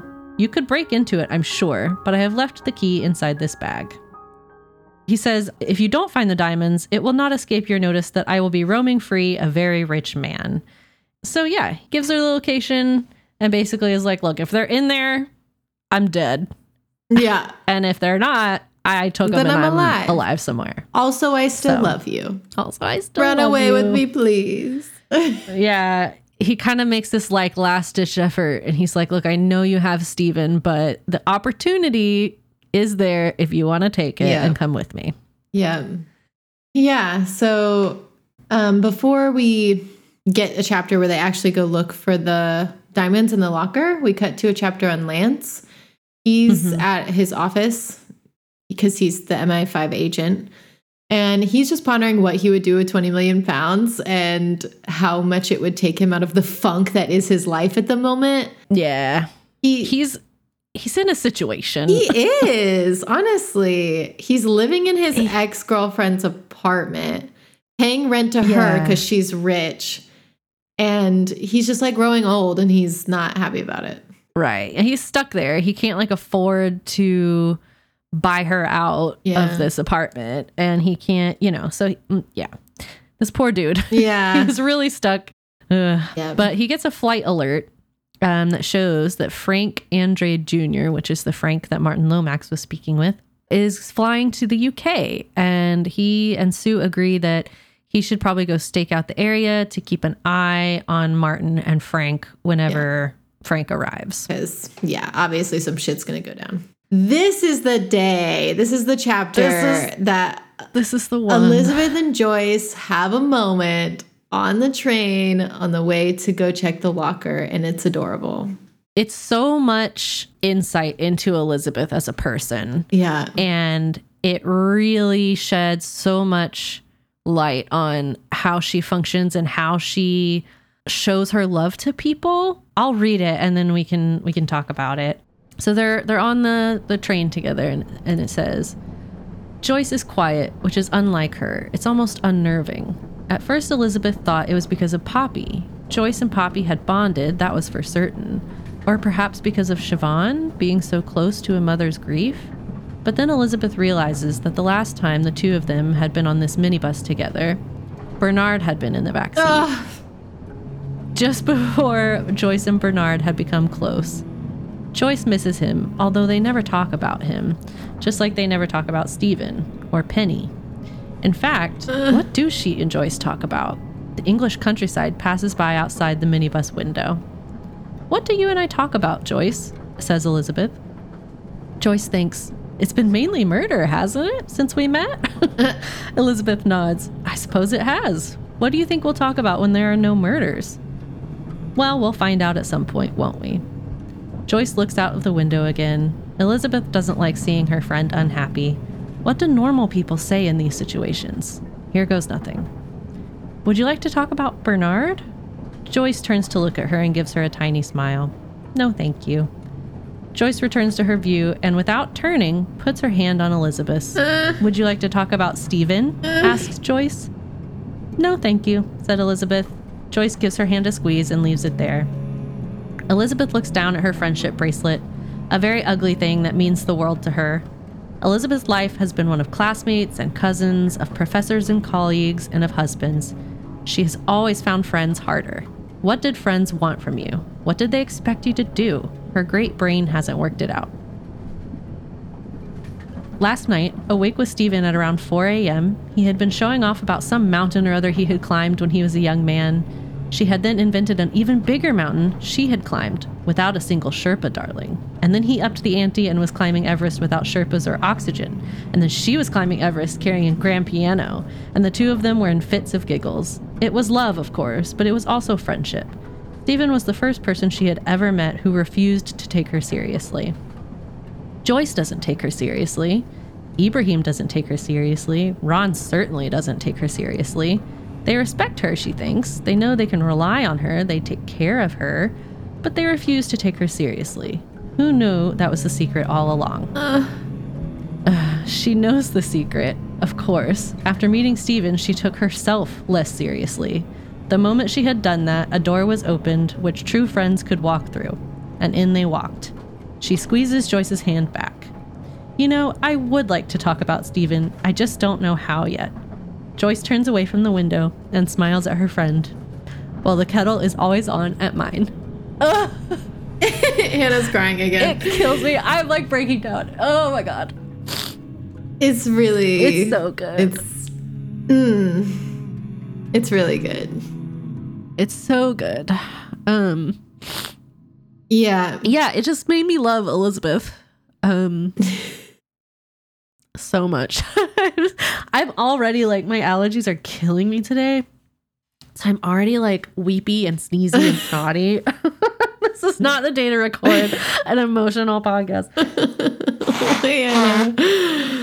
oh man. Hannah's just cries all the time anyways. I also, yeah, will like literally cry about anything.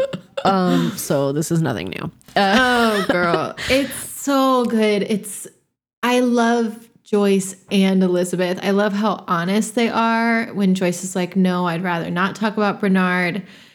And Elizabeth's like, yeah, I'd rather not talk about Stephen, but they leave the door open and it's such a warm and loving door. mhm. Ugh. Yeah, I mean, Elizabeth is a cold and distant person by nature. And then, you know, she got into a career which only encouraged that. Mhm. You know, for it sure. encouraged that, like, you know, being able to keep your personal relationships at a certain distance. And I think she's having to unlearn like a lifetime of doing that. Yeah, and these people in her life are not holding her hand through it. They're just like, yeah, this is what friendship is. We're just gonna Right, like, beat down your it. walls and kick in your doors. This we're here now. We're here now. And you can't do anything about it. Just deal with it. Yeah. I love that she's recognizing that she has friends now.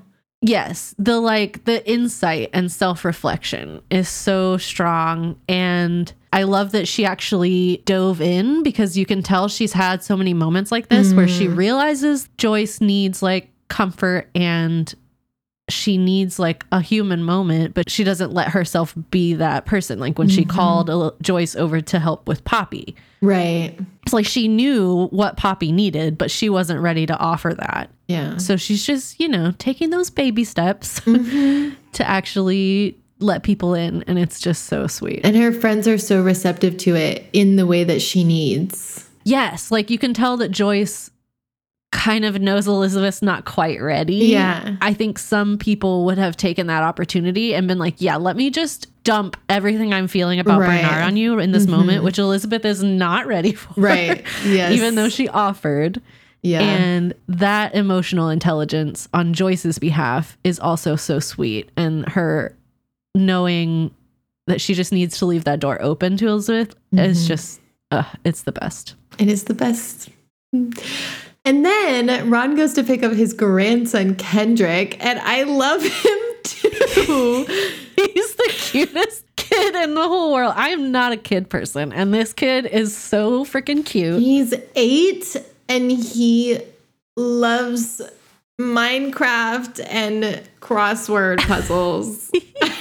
He's so cute. He's yeah, they're on the way back and Kendrick's like, "Do you have a smart TV? Because if you have a smart TV, we could play Minecraft." And like Minecraft is where you build all these things from your imagination. What are we gonna you don't have to build, uh, Uncle Ron? If you don't want to. Grand- Ron's just like, "I don't I don't know about it." like he wants he cares Yeah, because he knows Kendrick cares, but like he's just like It's not him, really. maybe I'll just watch you play. Yeah, yeah. Super cute. So Joyce and Elizabeth, they walk up to the train station and there's a front desk, kind of like a little security desk um, with a girl behind it who's got headphones on. And they show her the key and she kind of just waves them through. hmm And the locker has no diamonds, which according to Douglas would be a good sign. Right? But there is a empty crisp packet in there. Just chips if you're American. Right. And most people would just be like, oh, huh, it's just trash. But Elizabeth is like, nah. Joyce, I'm going to need you to packet that. We're taking it with us. Yep, yep, yep. And then they immediately go to the police station, and Donna is already waiting for them outside hmm and shines an infrared light on the packet, and they find a secret message from Douglas. hmm Of course they do. of course, because spy shit. Yeah. And so what does the message say? Let me. Donna shines the light on the crisp packet, and there's just a little note from Douglas that reads Elizabeth, darling, we both know that things are never the first place you look. This was just an extra layer of security in case somebody else found the letter. But you know where the diamonds are, don't you? If you really think about it. And that's it. And that's And it. Donna looks at Elizabeth, and Elizabeth's like, I don't know. uh, like, I'm gonna have to think on this one. Good lord. yeah, she doesn't immediately know, which I think is interesting because Mhm. in a different scenario, I think Elizabeth would immediately know. But Yeah. it's for the plot. Well, and I think she's it's meant to show sort of how distracted she's been. Mm. You know, like she has all of this going on, but like there is a personal side of it with Douglas. So that's distracting. But then like the whole Ryan Baird and Mhm. Ibrahim situation, and like Stephen. she's not operating full throttle here. Yeah, for sure. We yeah, we get the the Thursday Murder Club and Donna Patrice and Chris party now. Yes. and they all are having a good, jolly good time. And everyone loves Patrice, and it's super cute. It's great. I I love that she gets accepted so quickly. Yes. Cause like especially Elizabeth, I was a little worried she was gonna be a little bit harsh Yeah. with Patrice. But it's really clear that everybody's like, oh yeah, they're a good fit. We see it. We get Yeah. it. And Donna is over there just like dying because yeah. Patrice and Chris are too much. yeah. Very lovey dovey honeymoon Uh-huh. phase for sure. It, before they had gotten there, Patrice has the thought of when she went to see Ibrahim because he's not there. Um, he's at his own house. And he was playing Minecraft with Kendrick. Yeah, Chris took her over there to meet Ibrahim, and he's just too intently playing Minecraft with Kendrick, which is just I love it's it. so it's so Ibrahim. I love his earnestness as an older person Mm. to like Ron bristled at the idea of like playing a video game, but Yeah. Ibrahim just the fact that he like was like all about it. Yeah. It's so sweet. It's I love super it so much. endearing for sure. Him and Kendrick bond big time. Dude, their relationship is the cutest freaking thing ever. gosh, Yeah. I I loved those chapters. Anytime those two are hanging out together, it's great. The chapter ends with Elizabeth showing Donna and Chris the crime scene photos, and Donna poses the theory that it's not actually Douglas as well. So she has the same thought as Elizabeth. hmm Which yeah, just kind of further cements the theory in Elizabeth's mind of like, okay, so Mm-hmm. someone else put everything together and came to the same conclusion. So Yeah. she does not know where those diamonds are though. Mm. She She's can't a stop thinking about it. Mm-hmm. She like goes through several like theories basically Yeah. um, Mm-hmm. where there could have been this one place, but it got demolished, so it's probably not there. She and Douglas used to send each other letters where the first letter of each sentence would spell something out. So she did that. yeah, she looks at his letter that he left her, the original one, the longer one, Mm-hmm. uh, and tries to use that code system to see what, you know, if there's anything there. And Osman doesn't actually spell this out. If you're curious what it says, you actually have to go read the code and put it together. Which is so cool. I love that. um, but yeah, it says "nice try, dear" if you take the first letter of all the the first few sentences, and so that's clearly not it. I love it, love it, love it, love it, love it. hmm And then in the meantime, while she's pondering this, Stephen's dementia is getting worse and worse.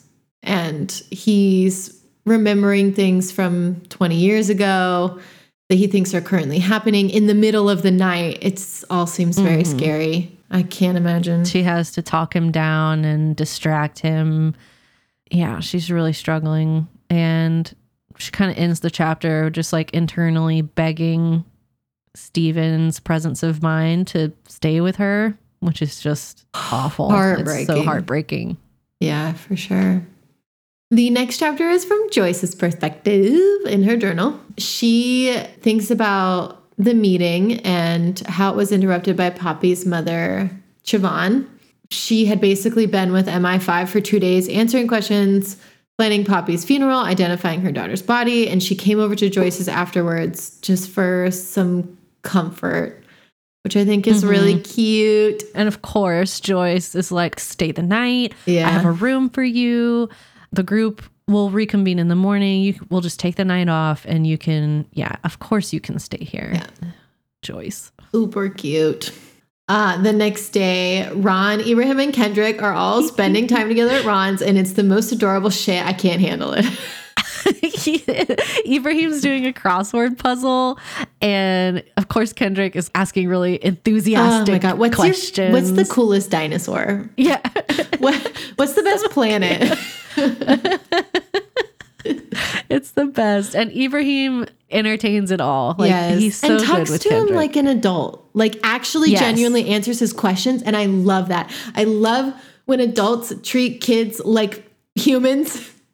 Yes, not just like baby talk to them or like brush them aside. Like yeah, dismiss them immediately. Ah, hmm It's such a good relationship. So Ron leaves the two of them together and he's like, I'm going to run up to the shop to get something. And he pops out of the house and he sees Joyce walking with Siobhan. And he thinks to himself that he's really sympathetic for Siobhan's situation, but really quickly Oh, pivots yeah. into being like, she's she's kind of She's cute, hot. actually. I could hit on her at the funeral of her dead daughter. I'm like, sir, please. Why are men this way? I don't know. I don't know. I don't really love Ron.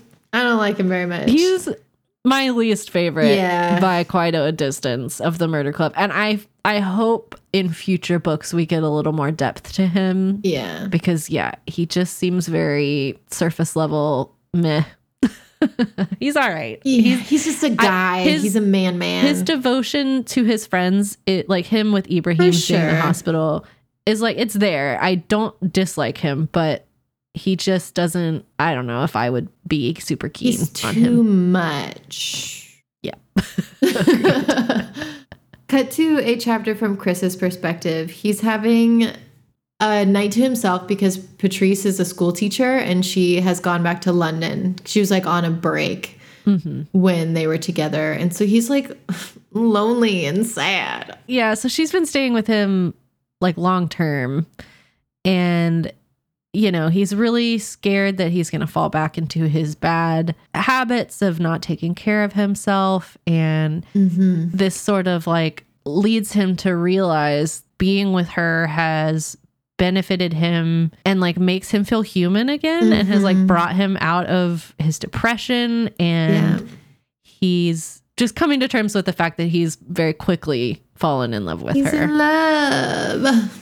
it's so sweet sweet. and uh, it's like 9:45 p.m. and he gets a knock on his door Do you just want to go ahead and talk about that? Yeah, let's Yeah. so of course it cuts to something else, but then we cut back and uh Chris has received a visit from Connie Johnson at his Yeah. house. She basically just warns him She's like, Look, I'm tired of you interfering with my business.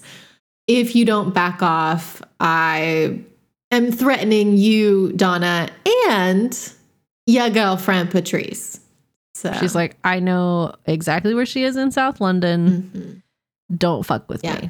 I don't love his response to this. He's like, "You're so stupid. You're you're way too. You're not clever enough to do anything to us." And I'm like, "Bro, she's not stupid." I don't know why he keeps calling her stupid. She keeps proving to you that she's a step ahead of you. Yeah, I don't know how you're reading into it that she's not capable of the what Yeah. she's saying. and I'm like, maybe if you don't want a woman to murder your loved ones, stop insulting her. yeah. I was I was a little annoyed with him. Oh yeah, I was like, this brusque, pretend you're not phased reaction Yeah. is maybe not the route I would have gone with to ensure that you keep everyone safe. But oh. Whatever. Um, he makes the decision not to tell anyone. Well, not to tell Donna or Patrice. right, I don't like. I don't like it either. Heck no. I feel like at the minimum you need to tell Donna yeah, because she's another cop. right, and I feel like it maybe is more of Donna's decision here whether to tell Patrice. You Mhm. know, I don't blame Chris for not wanting to tell Patrice, but I feel like he should put that ball in Donna's court. Mm. Like, let Donna know what the situation is and let Donna decide whether she wants to let her mother know. Like, that just seems like Yeah. something Donna should have. It would be such bullshit if something happened to Patrice and then Donna found out that Chris knew it was a possibility. yes. Yeah, exactly. Donna, meanwhile, is on a date. she, your girl is lonely and Yeah. settling for just trash. Utter trash. This man, he's a London DCI that was sent to help catch Connie. And he's just the worst. He's the just ugh. they had a stakeout together tonight and so they're out to dinner just afterwards. She's like really considering going home with him like even before the date and dinner is even like close to yeah. over. It's not even really a date. It's just like they're they went to get a meal Mhm. and but they're both kind of treating it like we're definitely going to go home and sleep together. Right. And he's just like a dick. Yeah. Like he's he insults Chris Several times. Yeah. and then I don't remember his exact comments, but like he's in just in general, like an asshole Mhm. the whole time. And she keeps settling for it. And it's just like, oh, whatever. But once he insults Chris, she is out. Yeah. Which I love because she calls him her best friend.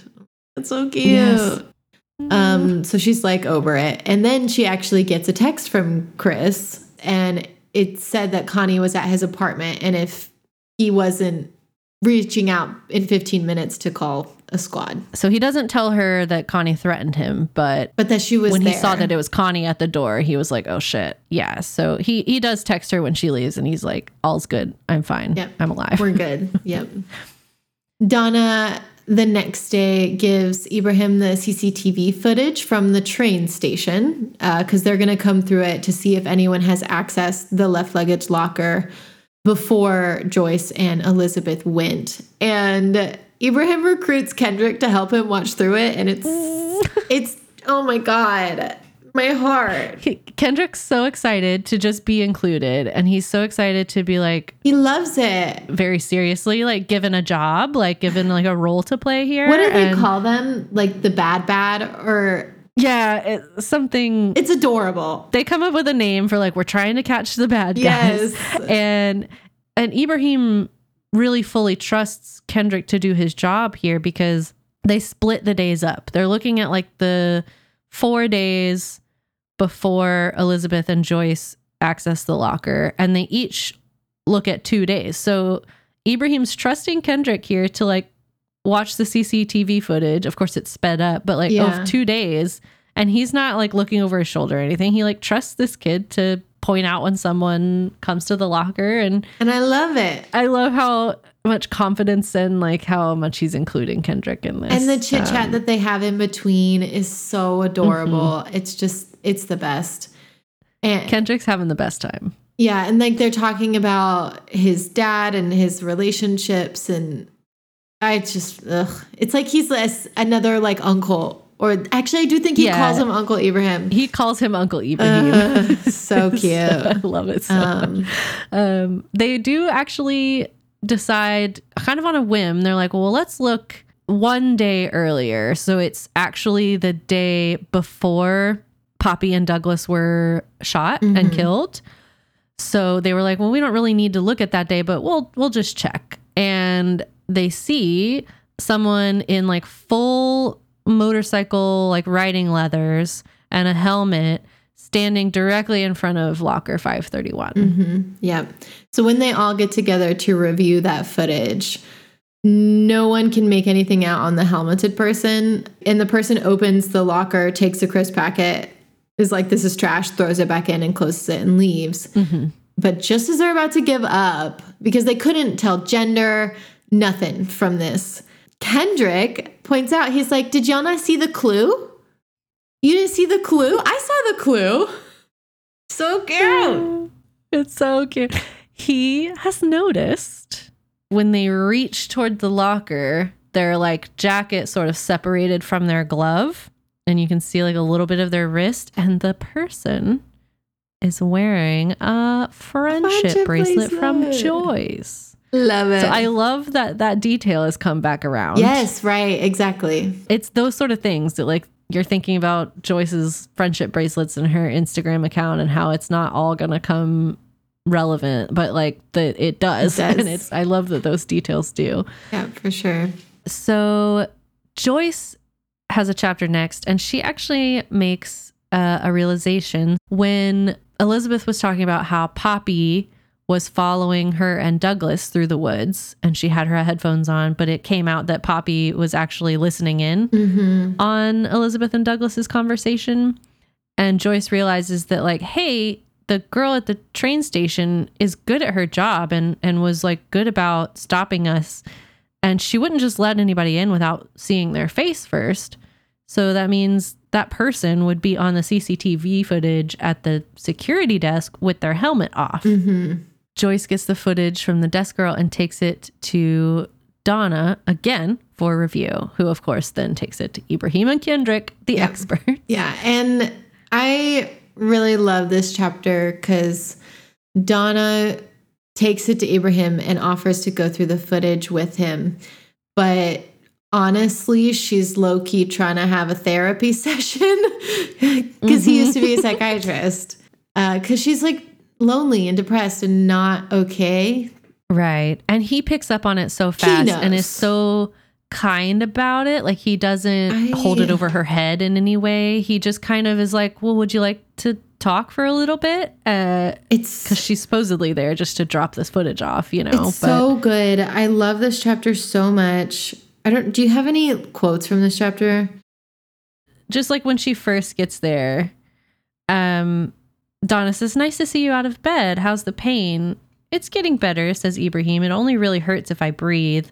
Donna smiles. Shall we take a look at this CCTV? I thought you might enjoy it. Ibrahim nods. In good time, in good time. But first, how is your pain, Donna? Ah, and he like instantly knows. He knows he's got a pad and paper there ready for her, and and they talk Yeah. about it a lot. They mostly talk about her loneliness and her lack of friends and things. And he says, "Open your eyes now, Donna. I want to talk to you in a different way." Donna does as she is told, and Ibrahim looks deeply into her eyes. You know that time is not coming back, don't you? The friends, the freedom, the possibilities. And Donna's like, You're supposed to be cheering me up.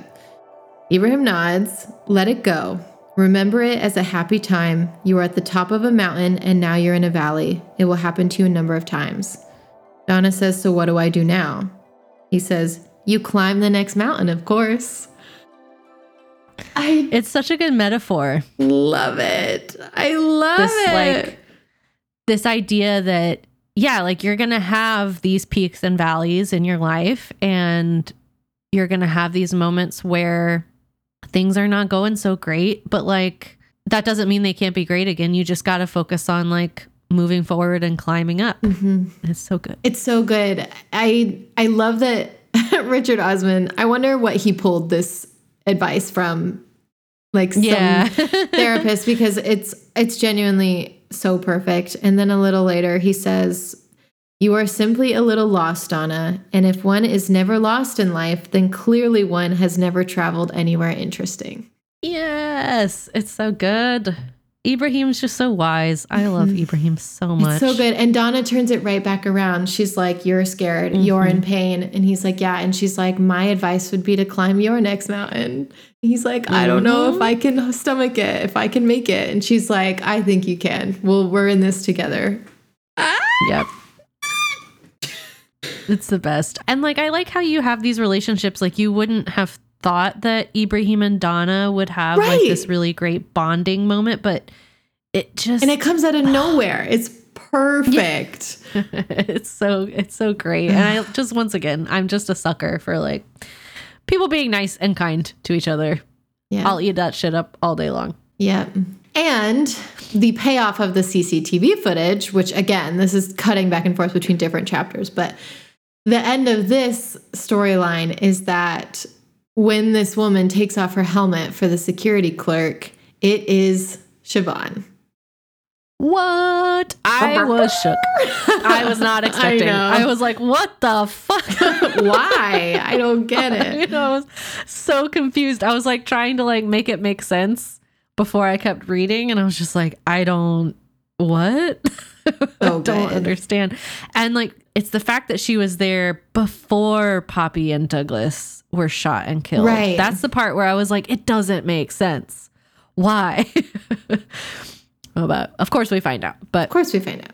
so, in the meantime, between flipping back and forth between Ibrahim and Donna's therapy session, Chris meets with Ron and Bogdan and he requests they help him thwart Connie from causing Patrice any harm. He's very worried about this, but he doesn't want them to break any laws. But he wants to make sure she's safe. And I'm like, bro, I don't know what you uh, want them I to do. Don't either. And also, like, this doesn't pay off. no. Nothing happens with this. And I feel like it's the sort of thing you could go to, like, I know he doesn't want Donna to know, but it feels like he could go to a superior and be like, look, I have received a direct The threat against my. yeah. What's girlfriend the and her daughter. for this? Can we have some South London officers kind of maybe just keep an eye on her Right. for a little bit? and instead, he doesn't- I- goes to Ron and Bogdan. it's a weird choice. And like Lauren said, it does not really pay off. Yeah. It doesn't come back later. They don't seemingly even go to London to No, keep an eye no. on. Or like she's in a different city entirely. It feels a little bit like when Douglas asked the murder club to look out for him and watch over him, and then the next day something happens. right. Elizabeth's like, okay. And then, And then- yeah, immediately his house gets broken into. Yeah, so Uh, it yeah, it's a little strange. Elizabeth shares Douglas's letter with Sue, uh, eventually, and they brainstorm over where the diamonds could be hidden. So they're like sort of in a partnership, and Sue is a little miffed that she didn't tell her all of these things sooner and that she's withholding information, but it's cordial and they're like having a lunch together and talking all this over, you Yeah. know, like there's no bad blood there, but Sue's just a little bit annoyed with Elizabeth, which fair, you know. I feel like anybody trying to do a job with Elizabeth in the mix is like, come on. yeah, just for sure. work with me.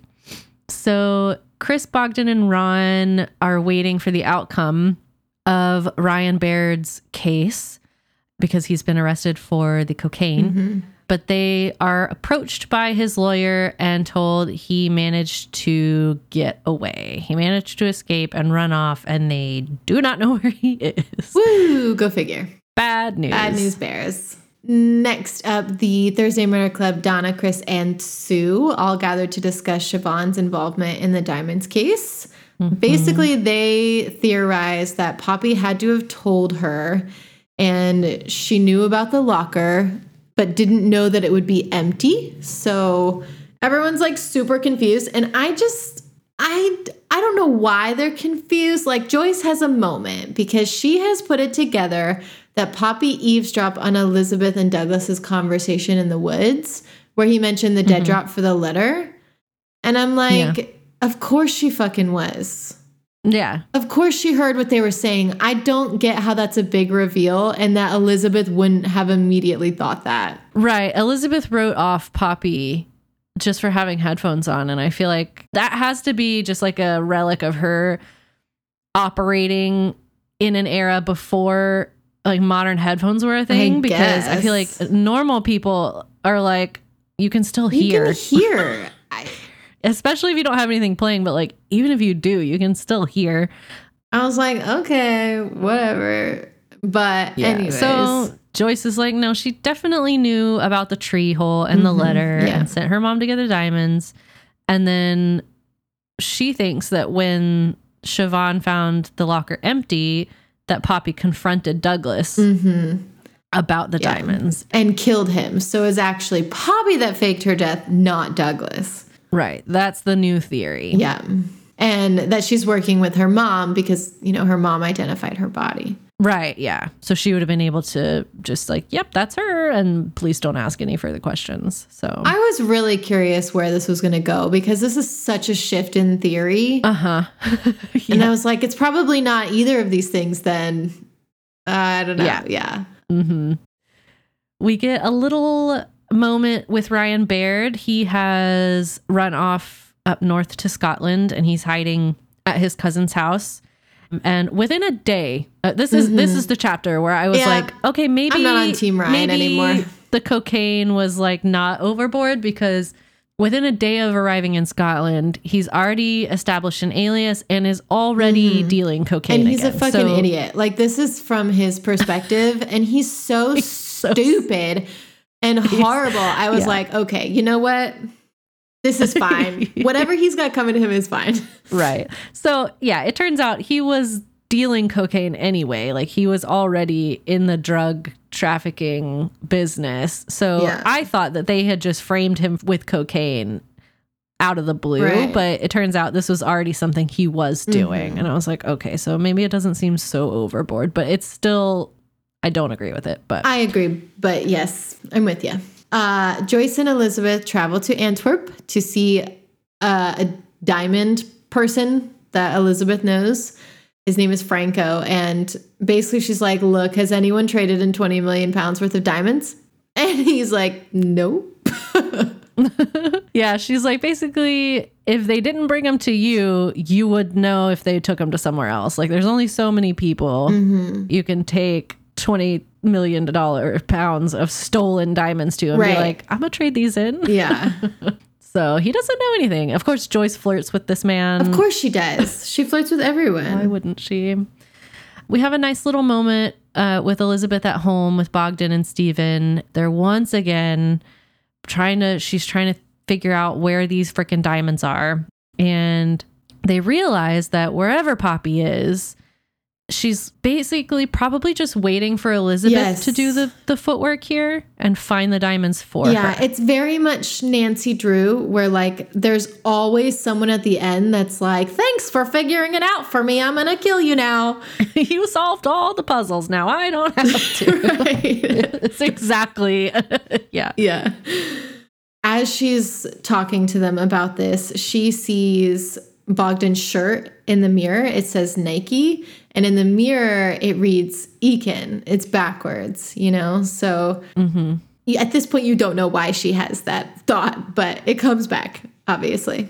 yeah so i mean the next day she and uh she and joyce go back to the train station and elizabeth explains she has the locket with a mirror in her and she tells joyce that you know while she and douglas were walking in the woods talking he mentioned a dead drop in east berlin and she in the moment you know was like well that was actually in west berlin but she kind of just wrote it off to him not remembering correctly, but she's realizing that, like, no, he did that on purpose to kind of help her remember that it was the flip side. And so she realizes with the mirror and with he's that a clever clue- guy. Yeah. Everything is meticulous. It's not actually locker 531 that has the diamonds. It will be locker 135. So smart. That's pretty good. I do like that payoff. Mm-hmm. And I liked the detail too because when they originally went to locker 531, the key was Yeah. like jammed and they had to really like jig- jiggle the I lock she open. locked. She picked the lock. Did she end up picking it? Yeah, because I think it like wouldn't quite yeah, work. because it wasn't the key. it slides right into this one and opens right up, which makes all the sense. Yeah, very good. Um, and they find the diamonds, which means Douglas is Yeah, dead. which is like good news and bad news. Yeah, because it means oh well, Douglas does not have them. Yeah. So Yeah. So Elizabeth is like, we need a plan. We got the diamonds now. We gotta trap Poppy and Siobhan. We gotta trap Connie Johnson. We gotta trap Martin Lomax. Like she she's gonna pull all the stops out. They come up with this plot. It is kind of ridiculous. This is where it really plays out like a Mission Impossible Yes. spy movie thriller climax because they want to try and get all these people at the same time. Uh-huh. Chris and Donna are even trying to get Connie Mhm.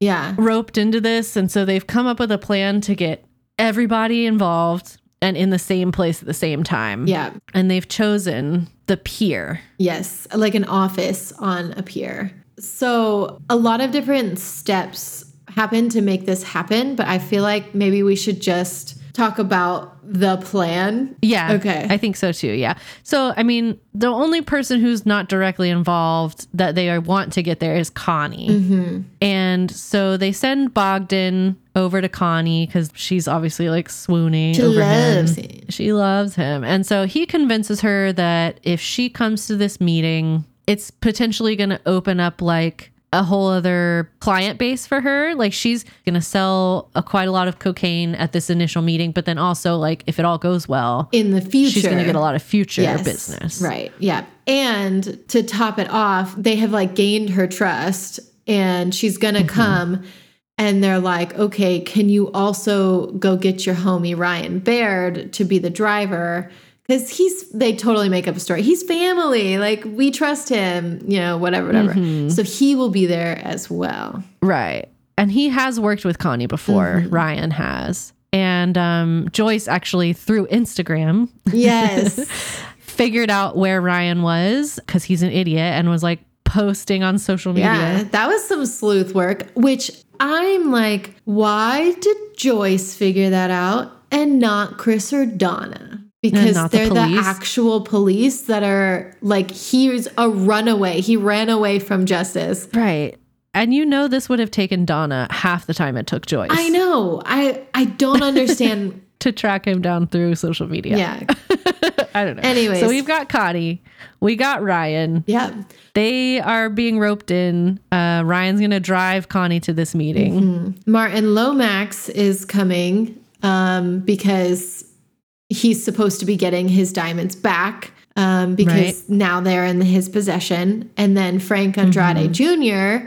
is also going to be coming. They kind of swindle him into it again to get his diamonds back. And then you have Sue and Lance. It's like everybody in this book is going to be at Mm-hmm. Yeah. this meeting. And they are also expecting Poppy to come out of the woodwork Yeah. because they've basically made a big point of like the diamonds are going to be at this meeting. So they're expecting her to like show up and be like, my diamonds Yeah. for me. Right. I have some plan to get them. Mm-hmm. so Donna and Chris watch everyone arrive at the pier for their meeting.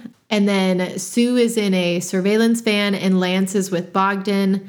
And so all of the players are in their places and they have all agreed to arrest their people and then just let everything else go when the time comes. Right. Yeah. So like MI5's going to get everything related to the diamonds and like the local police are going to get Connie and Ryan. Yeah. And like nobody's going to ask any further Mhm. questions. They just kind of ignore the else. other presences. yeah, I going into this was anxious. I was like, this isn't Yeah, going to go the way they mean- want it to go. No, I mean there's just too many players here. There's too many factors and like nobody else really knows what's going on. So it can only go poorly. Like I don't yeah, the only person that knows everything is Elizabeth. Exactly. So, in the room in the manager's office at the end of the pier, we have Connie, Martin Lomax, Frank Andrade Jr., Bogdan, mm-hmm. right? And Lance. And Lance. Yeah. Those are the, the people in the room with the diamonds. And Connie. Connie kicks off the meeting. So when they roped her into this deal, they brought her some diamonds Mm-hmm. and we're like, look, we're having this trade, you know, like through these diamonds, you're going to get this like 50K Coke deal. Mm-hmm. Frank's like, okay, show me the diamonds and make sure not to spill any. And she thinks to herself, like, that's a weird thing to say because she dumps out this thing and it's, only two, diamonds. And uh, Frank is immediately like, what the fuck? Like, where are they? he pulls a gun on Martin Lomax. He's like, where are the rest of the diamonds? Tell me right now. Connie's like, I don't know where the diamonds are. Martin is also like, I don't know where the diamonds are. He doesn't think about it. He shoots Martin, turns to shoot Connie, but Connie shoots him first. Two people just died. It pops immediately. Off. It pops off so fast. It does. Uh, and I was kind of sad, but like also it's fine, I guess. Yeah. So Martin and Frank are now dead. Yep. And Bogdan's like, Connie, you should probably run now. And Connie's like, bet. She grabs her coke bag. She's like, say no more. the visual of her running away is so funny to me because it's part of the plan Yeah. that everybody's gonna let her get back to her car. So the fact that no one's chasing yeah. her She even thinks it's weird. and she's just sprinting like away from this meeting and everybody's Yeah. like, Yeah, there, you can go. And she shoots into her car into the arms of Chris and Donna. Mm-hmm.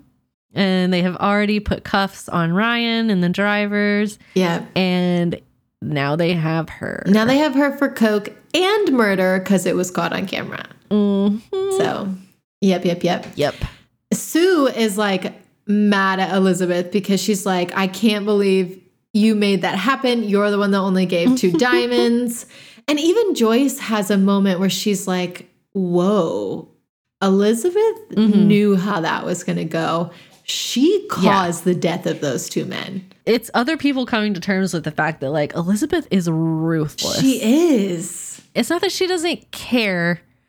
She's just she's just ruthless. And I mean, these are bad people. So it's there's not a huge loss in this world. right. I mean, both Martin and Frank Andrade have killed people. Like they Yeah. mention it in their chapters. So like I mean, they're not good guys, but also just like willingly being like sometimes you got to do what you got to do. she just like really plays it off harsh. for like a bit of fun. She's like, "Oh, I just wanted to Mhm. spice it up a little bit."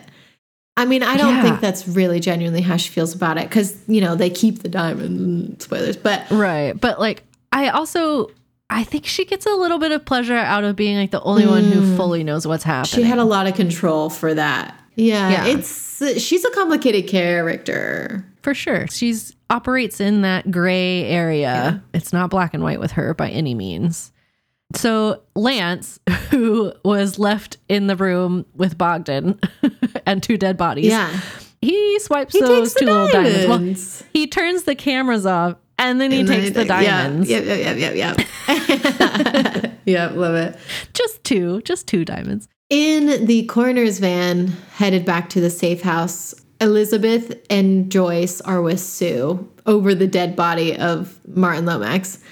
And Mhm. Elizabeth is like, Look, I figured it out on the way here. I know it was you that killed them.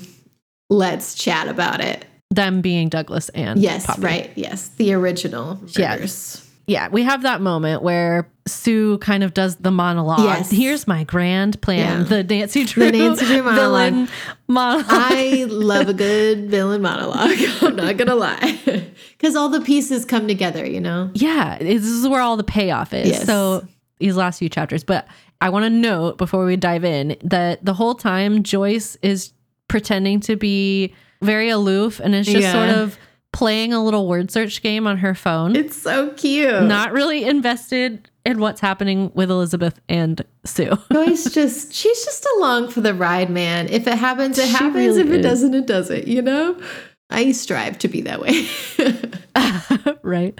So Sue lays it all out and she explains she and Douglas were actually lovers and they had planned this whole diamond heist together and we're going to run off together with these diamonds.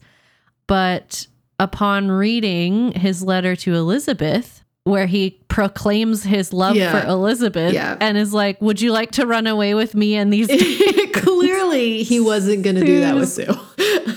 Like, excuse me. yeah. Um, so then she decides she's going to kill Douglas and, Poppy, as well. Because Poppy read the letter too. So she's hired her friend to pose as Siobhan, Mm-hmm. as Poppy's mom. And then she has sent three armed men ahead of them Mm-hmm. right now to Joyce's house to find the diamonds because she knows that's where they're hidden. Yeah. So they get to Joyce's house and they're expecting. I basically like Elizabeth is like, look, we've given up. You don't need to be pulling all this, but whatever. They go Mhm. up the elevator and immediately Elizabeth is like, hit the floor, Joyce. And so they do. And Sue gets shot in the shoulder by Bogdan. Bogdan Crazy. saves the he day. He always saves the day because he's the best character love and I love him. Ugh, I'm in yes, love with he's great. so it's such spy thrillery, Yes. like twisty turns these last few chapters. yes. And yeah, Bogdan, cool as a cucumber, shoots Sue in exactly the like where shoulder, he wants her, like in the shoulders that she drops her gun. He's like, "Y'all want some tea?" invites them in for tea. I'm I'm like, oh get my a gosh, the swagger this man has. Uh, hot.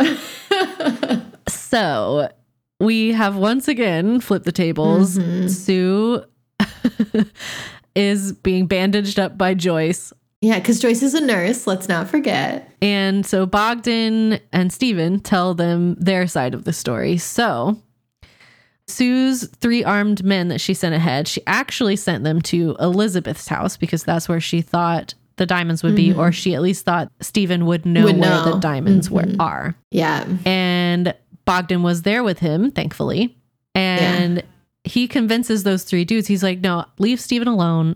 I know where the diamonds are. Follow Just me. leave your guns here because the people around here will get scared, and just come with me. they barely step out the front door. And Stephen's like, I heard a noise. And then Bogdan walks back in. He took out those three t- dudes Like that. so fast. He just like, no ah, problem. they're unconscious now. I, I called an ambulance Yeah. for them.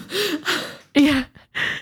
yeah, there's a moment where um Sue and Elizabeth and Joyce are in the coroner's van almost to Joyce's house and Elizabeth hears the ambulance Mm-hmm. She go past and she's like, "Oh my god, I hope Stephen's okay." Yeah. It turns out no, it's those three incapacitated dudes. just fucked him up. Yeah, yeah, yeah. And then he takes Siobhan over to Joyce's where they prepare tea and then he shoots Sue. Mhm. It is also revealed here that Siobhan is actually Sally Montag, which is Douglas's other ex-wife. So it's like a reunion of ex-wives of this man. Yep, Elizabeth is this is not lost on her. She's like, oof, like the three Yeah. Douglas's three women, you know, like yeah. And he kind of played them all. so this is kind of like the wrap up chapter Yeah. is like the whole story is played out here. We know where the diamonds are. We know what happened to Douglas. We know what happened to Poppy. Mhm. It turns out that Poppy's mother is actually named Mhm. Siobhan. Like Joyce reaches out to her later and is actually seeking like a relationship with this woman like she originally intended to do, only it's the Yeah. real Siobhan this time. And Joyce, like the sweet woman that she is, gets a tattoo of a poppy. Oh my gosh. yeah. Uh, she she made a secret appointment at a tattoo parlor and just went and got a little tattoo of a poppy, which is so love it so much. I think it's so cute. she even mentioned she's like, yeah, it's in a place like at the top of my arm where like it's always going to be covered. Yeah. No one's going to know it's there. She does not do this. It's not performative. Right. No. She just deeply connected with Poppy Mm-hmm. and like I love Joyce so freaking much. Her too. Yep. Um, so we get wrap up of different people. So Patrice basically admits to herself that she loves Chris and Mhm. she is very quickly rewarded. He comes to her house in London and says that he loves her. He's in love with her. Yes. Cute. It builds the suspense here I though know because I thought there was going to be a payoff and then it wasn't and I was like, "What?" Yeah, it's just like Patrice sitting at home drinking wine and grading papers and she like receives a knock on the door and it sort of builds up you're like oh no who's at the door Yeah. because all this shit just went down elsewhere and so you think like maybe some sort of trigger has gone off connie's been got we need to like get revenge or something Yeah.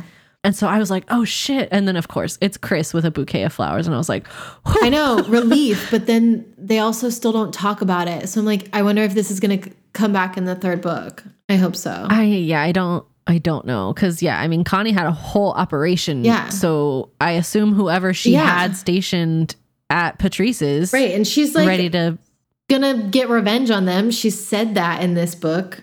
She's mad at them. It'll be interesting if that doesn't come back around, but it's not mentioned. so Um, Joyce, Joy. oh my gosh, she convinces Ibrahim to drive her to get her dog, and he has this whole little monologue about he's he's not going to do it. He's going to be a hermit forever because he's scared, and he loves her for trying to get people to make themselves better and whatever. But like lost cause, Joyce. He's like, but I'm not going to do it. and Yeah, Joyce I'm is done. like, "But," and then he does it.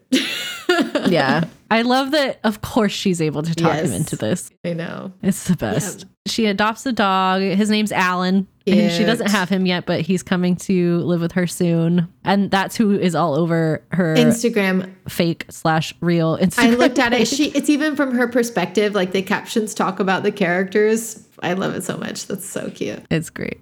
And lastly, Bogdan plays chess with Oh. Stephen. And he asked Stephen how long it was until he knew he was in love. Mm. Because Bogdan is into Donna. Yay! he's taking a little notice of our girl, which I honestly, it. like, I feel like most of the time you would be like, oh no, Donna doesn't need that. But like, honestly, Bogdan, I'm like, yep, Yep, she deserves sold. a Bogdan. I'm all in. and he deserves a I'm Donna. all in on this relationship. Yeah. Yeah. And Stephen basically convinces him. He's like, go for it. If she says no, she says no. But like, what's the worst that can happen? Yeah. And Bogdan's like, cool, I'm going to do it. And we don't actually see any of that play out, but I'm sure it's oh, all Oh, in set the up next for book. the next one. Heck yeah, I'm about it. They mention that Elizabeth is out of town Yeah. in Antwerp on business, which of course that's where the diamond broker was. Yeah, so they obviously kept the diamonds, which how MI5 would not. I, I, yeah, don't- I think that is unrealistic.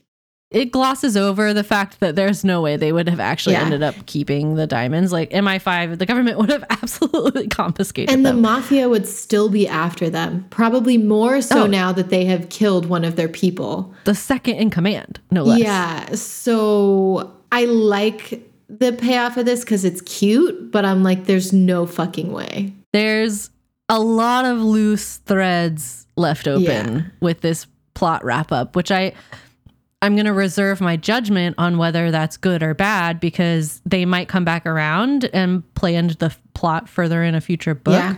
But if they don't, I'm like, well, you left a lot of loose ends there that just have no There's no consequences for them taking this. Anyways, so the kind of epilogue last chapter thing is is a it explains where the diamonds went. Um, so I will Yes. read it now. A woman named Sylvia, if you remember her from the preface, logs in at her work desk to do her usual routine of checking all the bank accounts to make sure the money entering and exiting the accounts is correct. She is shocked when she sees the huge change in the bank account balance. Interrupting the board meeting is not something she likes the idea of doing, but she straightens the framed photo of her late husband Dennis, his face giving her the courage she needs. The board members of Living with Dementia Charity give her odd looks as she interrupts to ask, Does anyone know about a donation of 20 million pounds from Antwerp? Mm, so she donated all the money to Living with Dementia. she donated it all. yeah. Yep. Um yeah, there's Anna's um, crying again. a I'm crying again because the man who died twice paid off in a way that I was not ready for in this chapter. Um, let me find it. She checks and double checks the screen, then checks and double checks the information she has written down. She takes a final look at the photograph of Dennis, her husband, her love, gone to dementia, then gone forever, the man who died twice. Fuck. I wasn't ready. I was not ready. Yeah. Yeah. Oof. Oof. Oof. I finished this book and I was I got up and was in the kitchen making lunch and Kendall walked in and he was like, Oh, you finished it. Like, how do you feel? And I was like, I'm not okay. Not okay. I'm not okay. I'm very distraught. Yeah. and like it just came out of nowhere for me. Like I thought the man who died twice title had paid off already, so I wasn't expecting anything like that. And like, Yeah. oh man, It really hits you in the feels with this kind of stuff. the concept of like people with dementia and Mhm. Alzheimer's essentially dying twice to their from their caregivers perspective It's like because their mind and then their body. yeah, it's two deaths. It's awful. Whew. Yeah. it hit me hard hit me real hard but yeah it's a perfect little wrap up and like i said i do love that the preface comes back around Oh here. yeah, for sure. Everything comes full circle. I mean, there's a couple things that we've already talked about that we don't love, but for the most part, it's just all it's all great. It's all great. mm-hmm.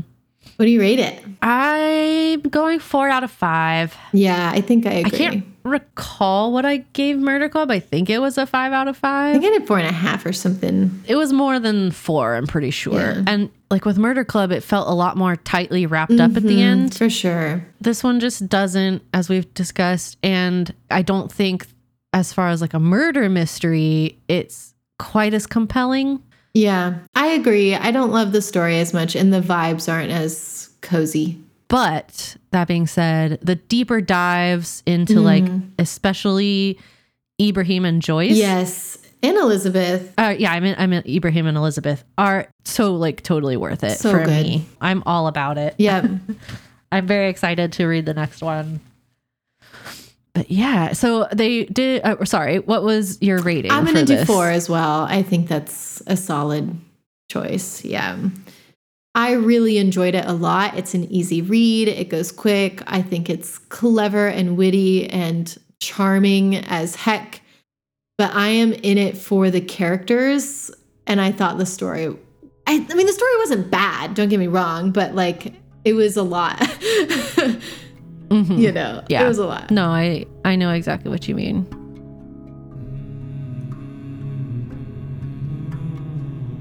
So, just a little fun thing to add on to the end Yeah. here. So they've announced Richard Osman has sold the rights for Murder Club, so they are making a movie. And I so I did excited. not know that. That's exciting. This is happening, but they haven't made any casting decisions yet. Yeah. but I thought it would be fun if we could go through and like do our little dream fan cast Yes. of these characters, at least like the ma- the very main Right, ones, right, you know. So Joyce, some of these people, some of these characters, I had multiple people in my brain, and some of them, I'm like, this is the only person. Yeah. I- for yeah, me. Yeah. Yeah. And Joyce for me is Julie Walters. I totally see it. I, yes. for reference, she's like Mrs. Weasley Mm-hmm. in the Harry Potter films. She's in Mamma Mia. Yes. She just can pull off that like really sweet, Mm-hmm. comforting, kind woman. Yes. She has that energy. I could totally see the wit coming from her. Right. Yes. I love it. Yeah, like she can do it all. And I think she would do it really well. Yeah. And yeah, so for Elizabeth, who I had a little bit of a trickier time Mhm. with because there needs to be like a certain amount of physicality to her. Oh, like she needs to look like she could have been a spy. Yeah. And it's often talked about how like Elizabeth is still quite strikingly pretty. Mhm. And so I chose Helen Mirren, yeah. but I also really like Lauren's choice. I chose here. Emma Thompson. I mean, Such a th- good looking at the pictures that we have on our notes, they look very similar. Yeah, especially the, the, the pictures we have. They both have like that short blonde hair happening. And I could see them both being like cold and kind of bitchy, but also Yeah. the softer side coming through, like when she's talking to Stephen and stuff. absolutely. So I never saw these movies, but there was a series of movies called like Red and Red. oh my god, I, you've never seen them, Hannah? You would love No, them. But um, You have to. Helen Mirren plays a spy Yes. in the Yeah. in those And movies. she does great. So it works out really well. Yeah. Ibrahim is a hard one oh, for sure. because like he's British. Yeah. Like he is a British man. The character is British, but he's also Egyptian. Mm-hmm. And that pool of actors is small. Yeah. I so like unless you did a casting choice, call. though. Right. Like un- unless you did a casting call and actually sought out someone that I'm not just right. Not not aware already. of. So my choice was Ben Kingsley. Mm-hmm. He's of Indian descent, but he's also a British actor. And I just feel like he has the right look to him. Like he just has this like kind face. Yeah. Mhm. And I just I don't know. I can see I could see him being a psychiatrist. Yeah. Yeah, Yeah. Yeah. like, yeah. and just ugh, I love him. Um, Ron was also really hard for me. oh, wait. No, that's not. I was going to say your choice for um, Douglas was really good. Perfect. Oh. I do like. Well, we can talk about Sorry. No, go.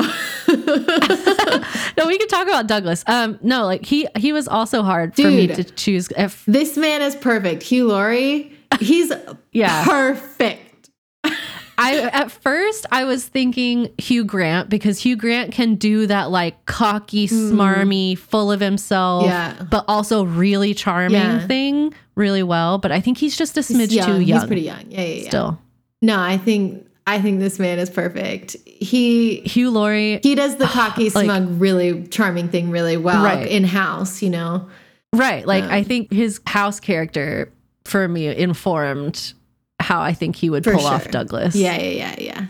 For Ron, you did Pierce Brosnan. Um, yeah. I would, because I know him from Mamma Mia, and I wonder if his acting is strong enough to play the like man, man. I think weird. I struggled with Ron the most yeah, because he's unique. he's supposed to be still quite like he he and his like his son Jason went on to be like a famous boxer. Yeah, So the still like quite strong and physically able yeah. mhm. appearance needs to be there. He's aggressive, and I feel like somebody that looks like they could be a little bit intimidating still, even in their 70s. So I still don't feel strongly about Pierce Brosnan, but I couldn't, I didn't really have an alternative. Mm. So I'm sure there's one out there that's a better fit. So find us on social. Hit us with your, yeah. Tell us your what you think. recommendations, your fan casts for Ron. Yeah. Mhm. Donna was also a fun one for me because there was like a really quite a big pool of of younger like black English Mhm. actresses that I think could totally handle off. Donna. Yeah, she's sassy. Yeah. She's smart. You know. Yeah. Yeah, so I had chosen Naomie Harris, uh, which you would know her from. She's in like the later Daniel Craig Bond films. Okay. Yeah. she's an MI6 agent There you in, go. in those films. Resume is there already. Yeah. So, yeah. I just think she works well. And I also chose her specifically because my choice for Patrice, I think they sort of resemble each other Mm, yeah, a little yeah. bit. I went for Sophie Duker. Which would be amazing, honestly. Sophie Duker's a comedian, but I think she had like she could she pull could it off. it. She could pull it off. I mostly only know her from Taskmaster, but I love her and Yeah, she's great. Yeah. I love Sophie. Um, so moving on to, I guess we'll do Patrice quickly. Yeah. I had picked Adjoa Andoh, which um, I was trying to choose actors or actresses that I had seen in something else. So like obviously like there's a larger pool of like Mhm. older black British actresses, but she, if you have watched Bridgerton, is the queen Oh, okay. Yeah, yeah, yeah. and I think she could do it really well. But also, she and um, Naomie Harris, I think, have a lot of similar like facial features, Mhm. like their jaw structure and everything. So I think they could pull off a mom and daughter quite well. And Patrice is supposed to be quite a beautiful woman. Oh, and she definitely is. Yeah. yeah, she's she's stunning. So For Chris, you did Sean Bean. I like He was that. hard. It is hard. Yeah. it was hard for me to because like Chris, at least when you first meet him in the first book, is supposed to be a man who is quite handsome, but it just does not take care of himself. So he just doesn't look healthy. He seems quite miserable also. But I was Yeah. basing my casting choice off of his character in this book specifically, which I mm-hmm. think Sean Bean fits a little bit more, but like Yeah. I don't know. I don't I'm not sold on this one, just like Pierce Brosnan. I was thinking Stephen Fry. That's also good. My only thing with Stephen Fry was that he felt a little. I think he's too old now. I agree, but I think you know Younger Stephen Fry for sure. right. Yep, yep, yep. I definitely thought about him because I do think he like looks the part, and yeah, that would be the dream cast if we If could. we could uh, pick age their him back, ages, like, 20 years. yeah, yeah. Um, That would be ideal. I don't love your Bogdan choice, but I think Yeah, Bogdan is an amalgam of people, and he's unattainable. he's so. I struggled. So, no offense to Mr. Simon Pegg because I do love you, Mr. Simon Pegg, but he's not the most like traditionally handsome man. yeah, but he's making a movie either recently or right now and he slimmed down a lot for the role and he's kind of ripped and Really? he he has like a lot of fake Wait, are you talking about Nick for this character no i'm talking about simon Pegg. he was already pretty slim. but if you look at pictures he's like real thin like he's Okay, wow. lost any pudge Okay, and with the tattoos, I'm like, okay, I see it. I see the Bogdan there. I've just seen like press photos of him walking around with all these tattoos Huh. for this other character he's playing. And, and like, that's just the first thing I thought of. interesting. So that could work for me. But Hmm. I'd put James McAvoy on here because I think he could do Yeah, a Bogdan. he could probably pull it off. Bogdan is hard. like Bogdan you is said, he's like an amalgam. I do. I think he's an unattainable character because he's perfect. I put Vin Diesel on here not because I think Vin Diesel should be like Yes. That energy. that energy, yes, and the body build. You know, Yeah, because he's supposed to have this like really seedy background Mhm. where he like was in like organized crime Yeah. and sort of got out of it, but like still has the full skill set. Mhm, yes, and he's, I mean, he took down three dudes, so he needs to be like beefy enough to do that Right. and have the skills to do that. So Bogdan is for sure the hardest one to nail down. And I will be very critical of their casting choice. I will be too. I'm probably going to be annoyed with whoever they choose. yeah. I feel like the other characters I can see multiple people playing, but Yeah. Bogdan is just so hard to nail down for me. Um, maybe they'll nail it. Maybe, they'll pull somebody and I'll be like, of course. yes. But I just don't know. and he's Polish too, so it would be it would Yeah. be good for them to pick a Polish actor. I don't know if they will, but Yeah. Right. yeah, that was fun. I hope that the That was movie is good. I want that. I have high hopes. It's funny because I picked my casting choices and then I was like, I wonder if they have actually cast the movie. And so I Googled that Yeah. and Richard Osman was briefly interviewed about it. And he's like, no, they haven't cast anybody yet. But he was like, but I like walk down the street and I have people be like, Julie Walters would be perfect for this. Helen Mirren would be perfect for Oh this. And I'm like, those are the people that I chose. so I guess the, the fan base is in agreement. We're just gonna, as a collective fan base, cast this movie.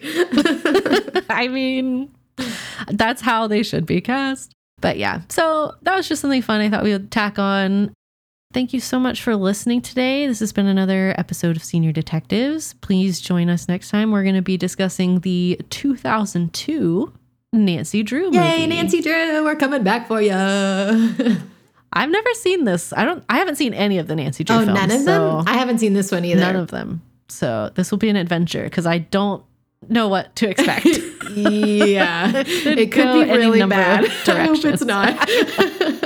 I hope it's not, but I also feel like the cheese will be oh real. yes, we love a good cheese. You know. hmm So yeah, join us next time. Thank you so much. Bye. Bye.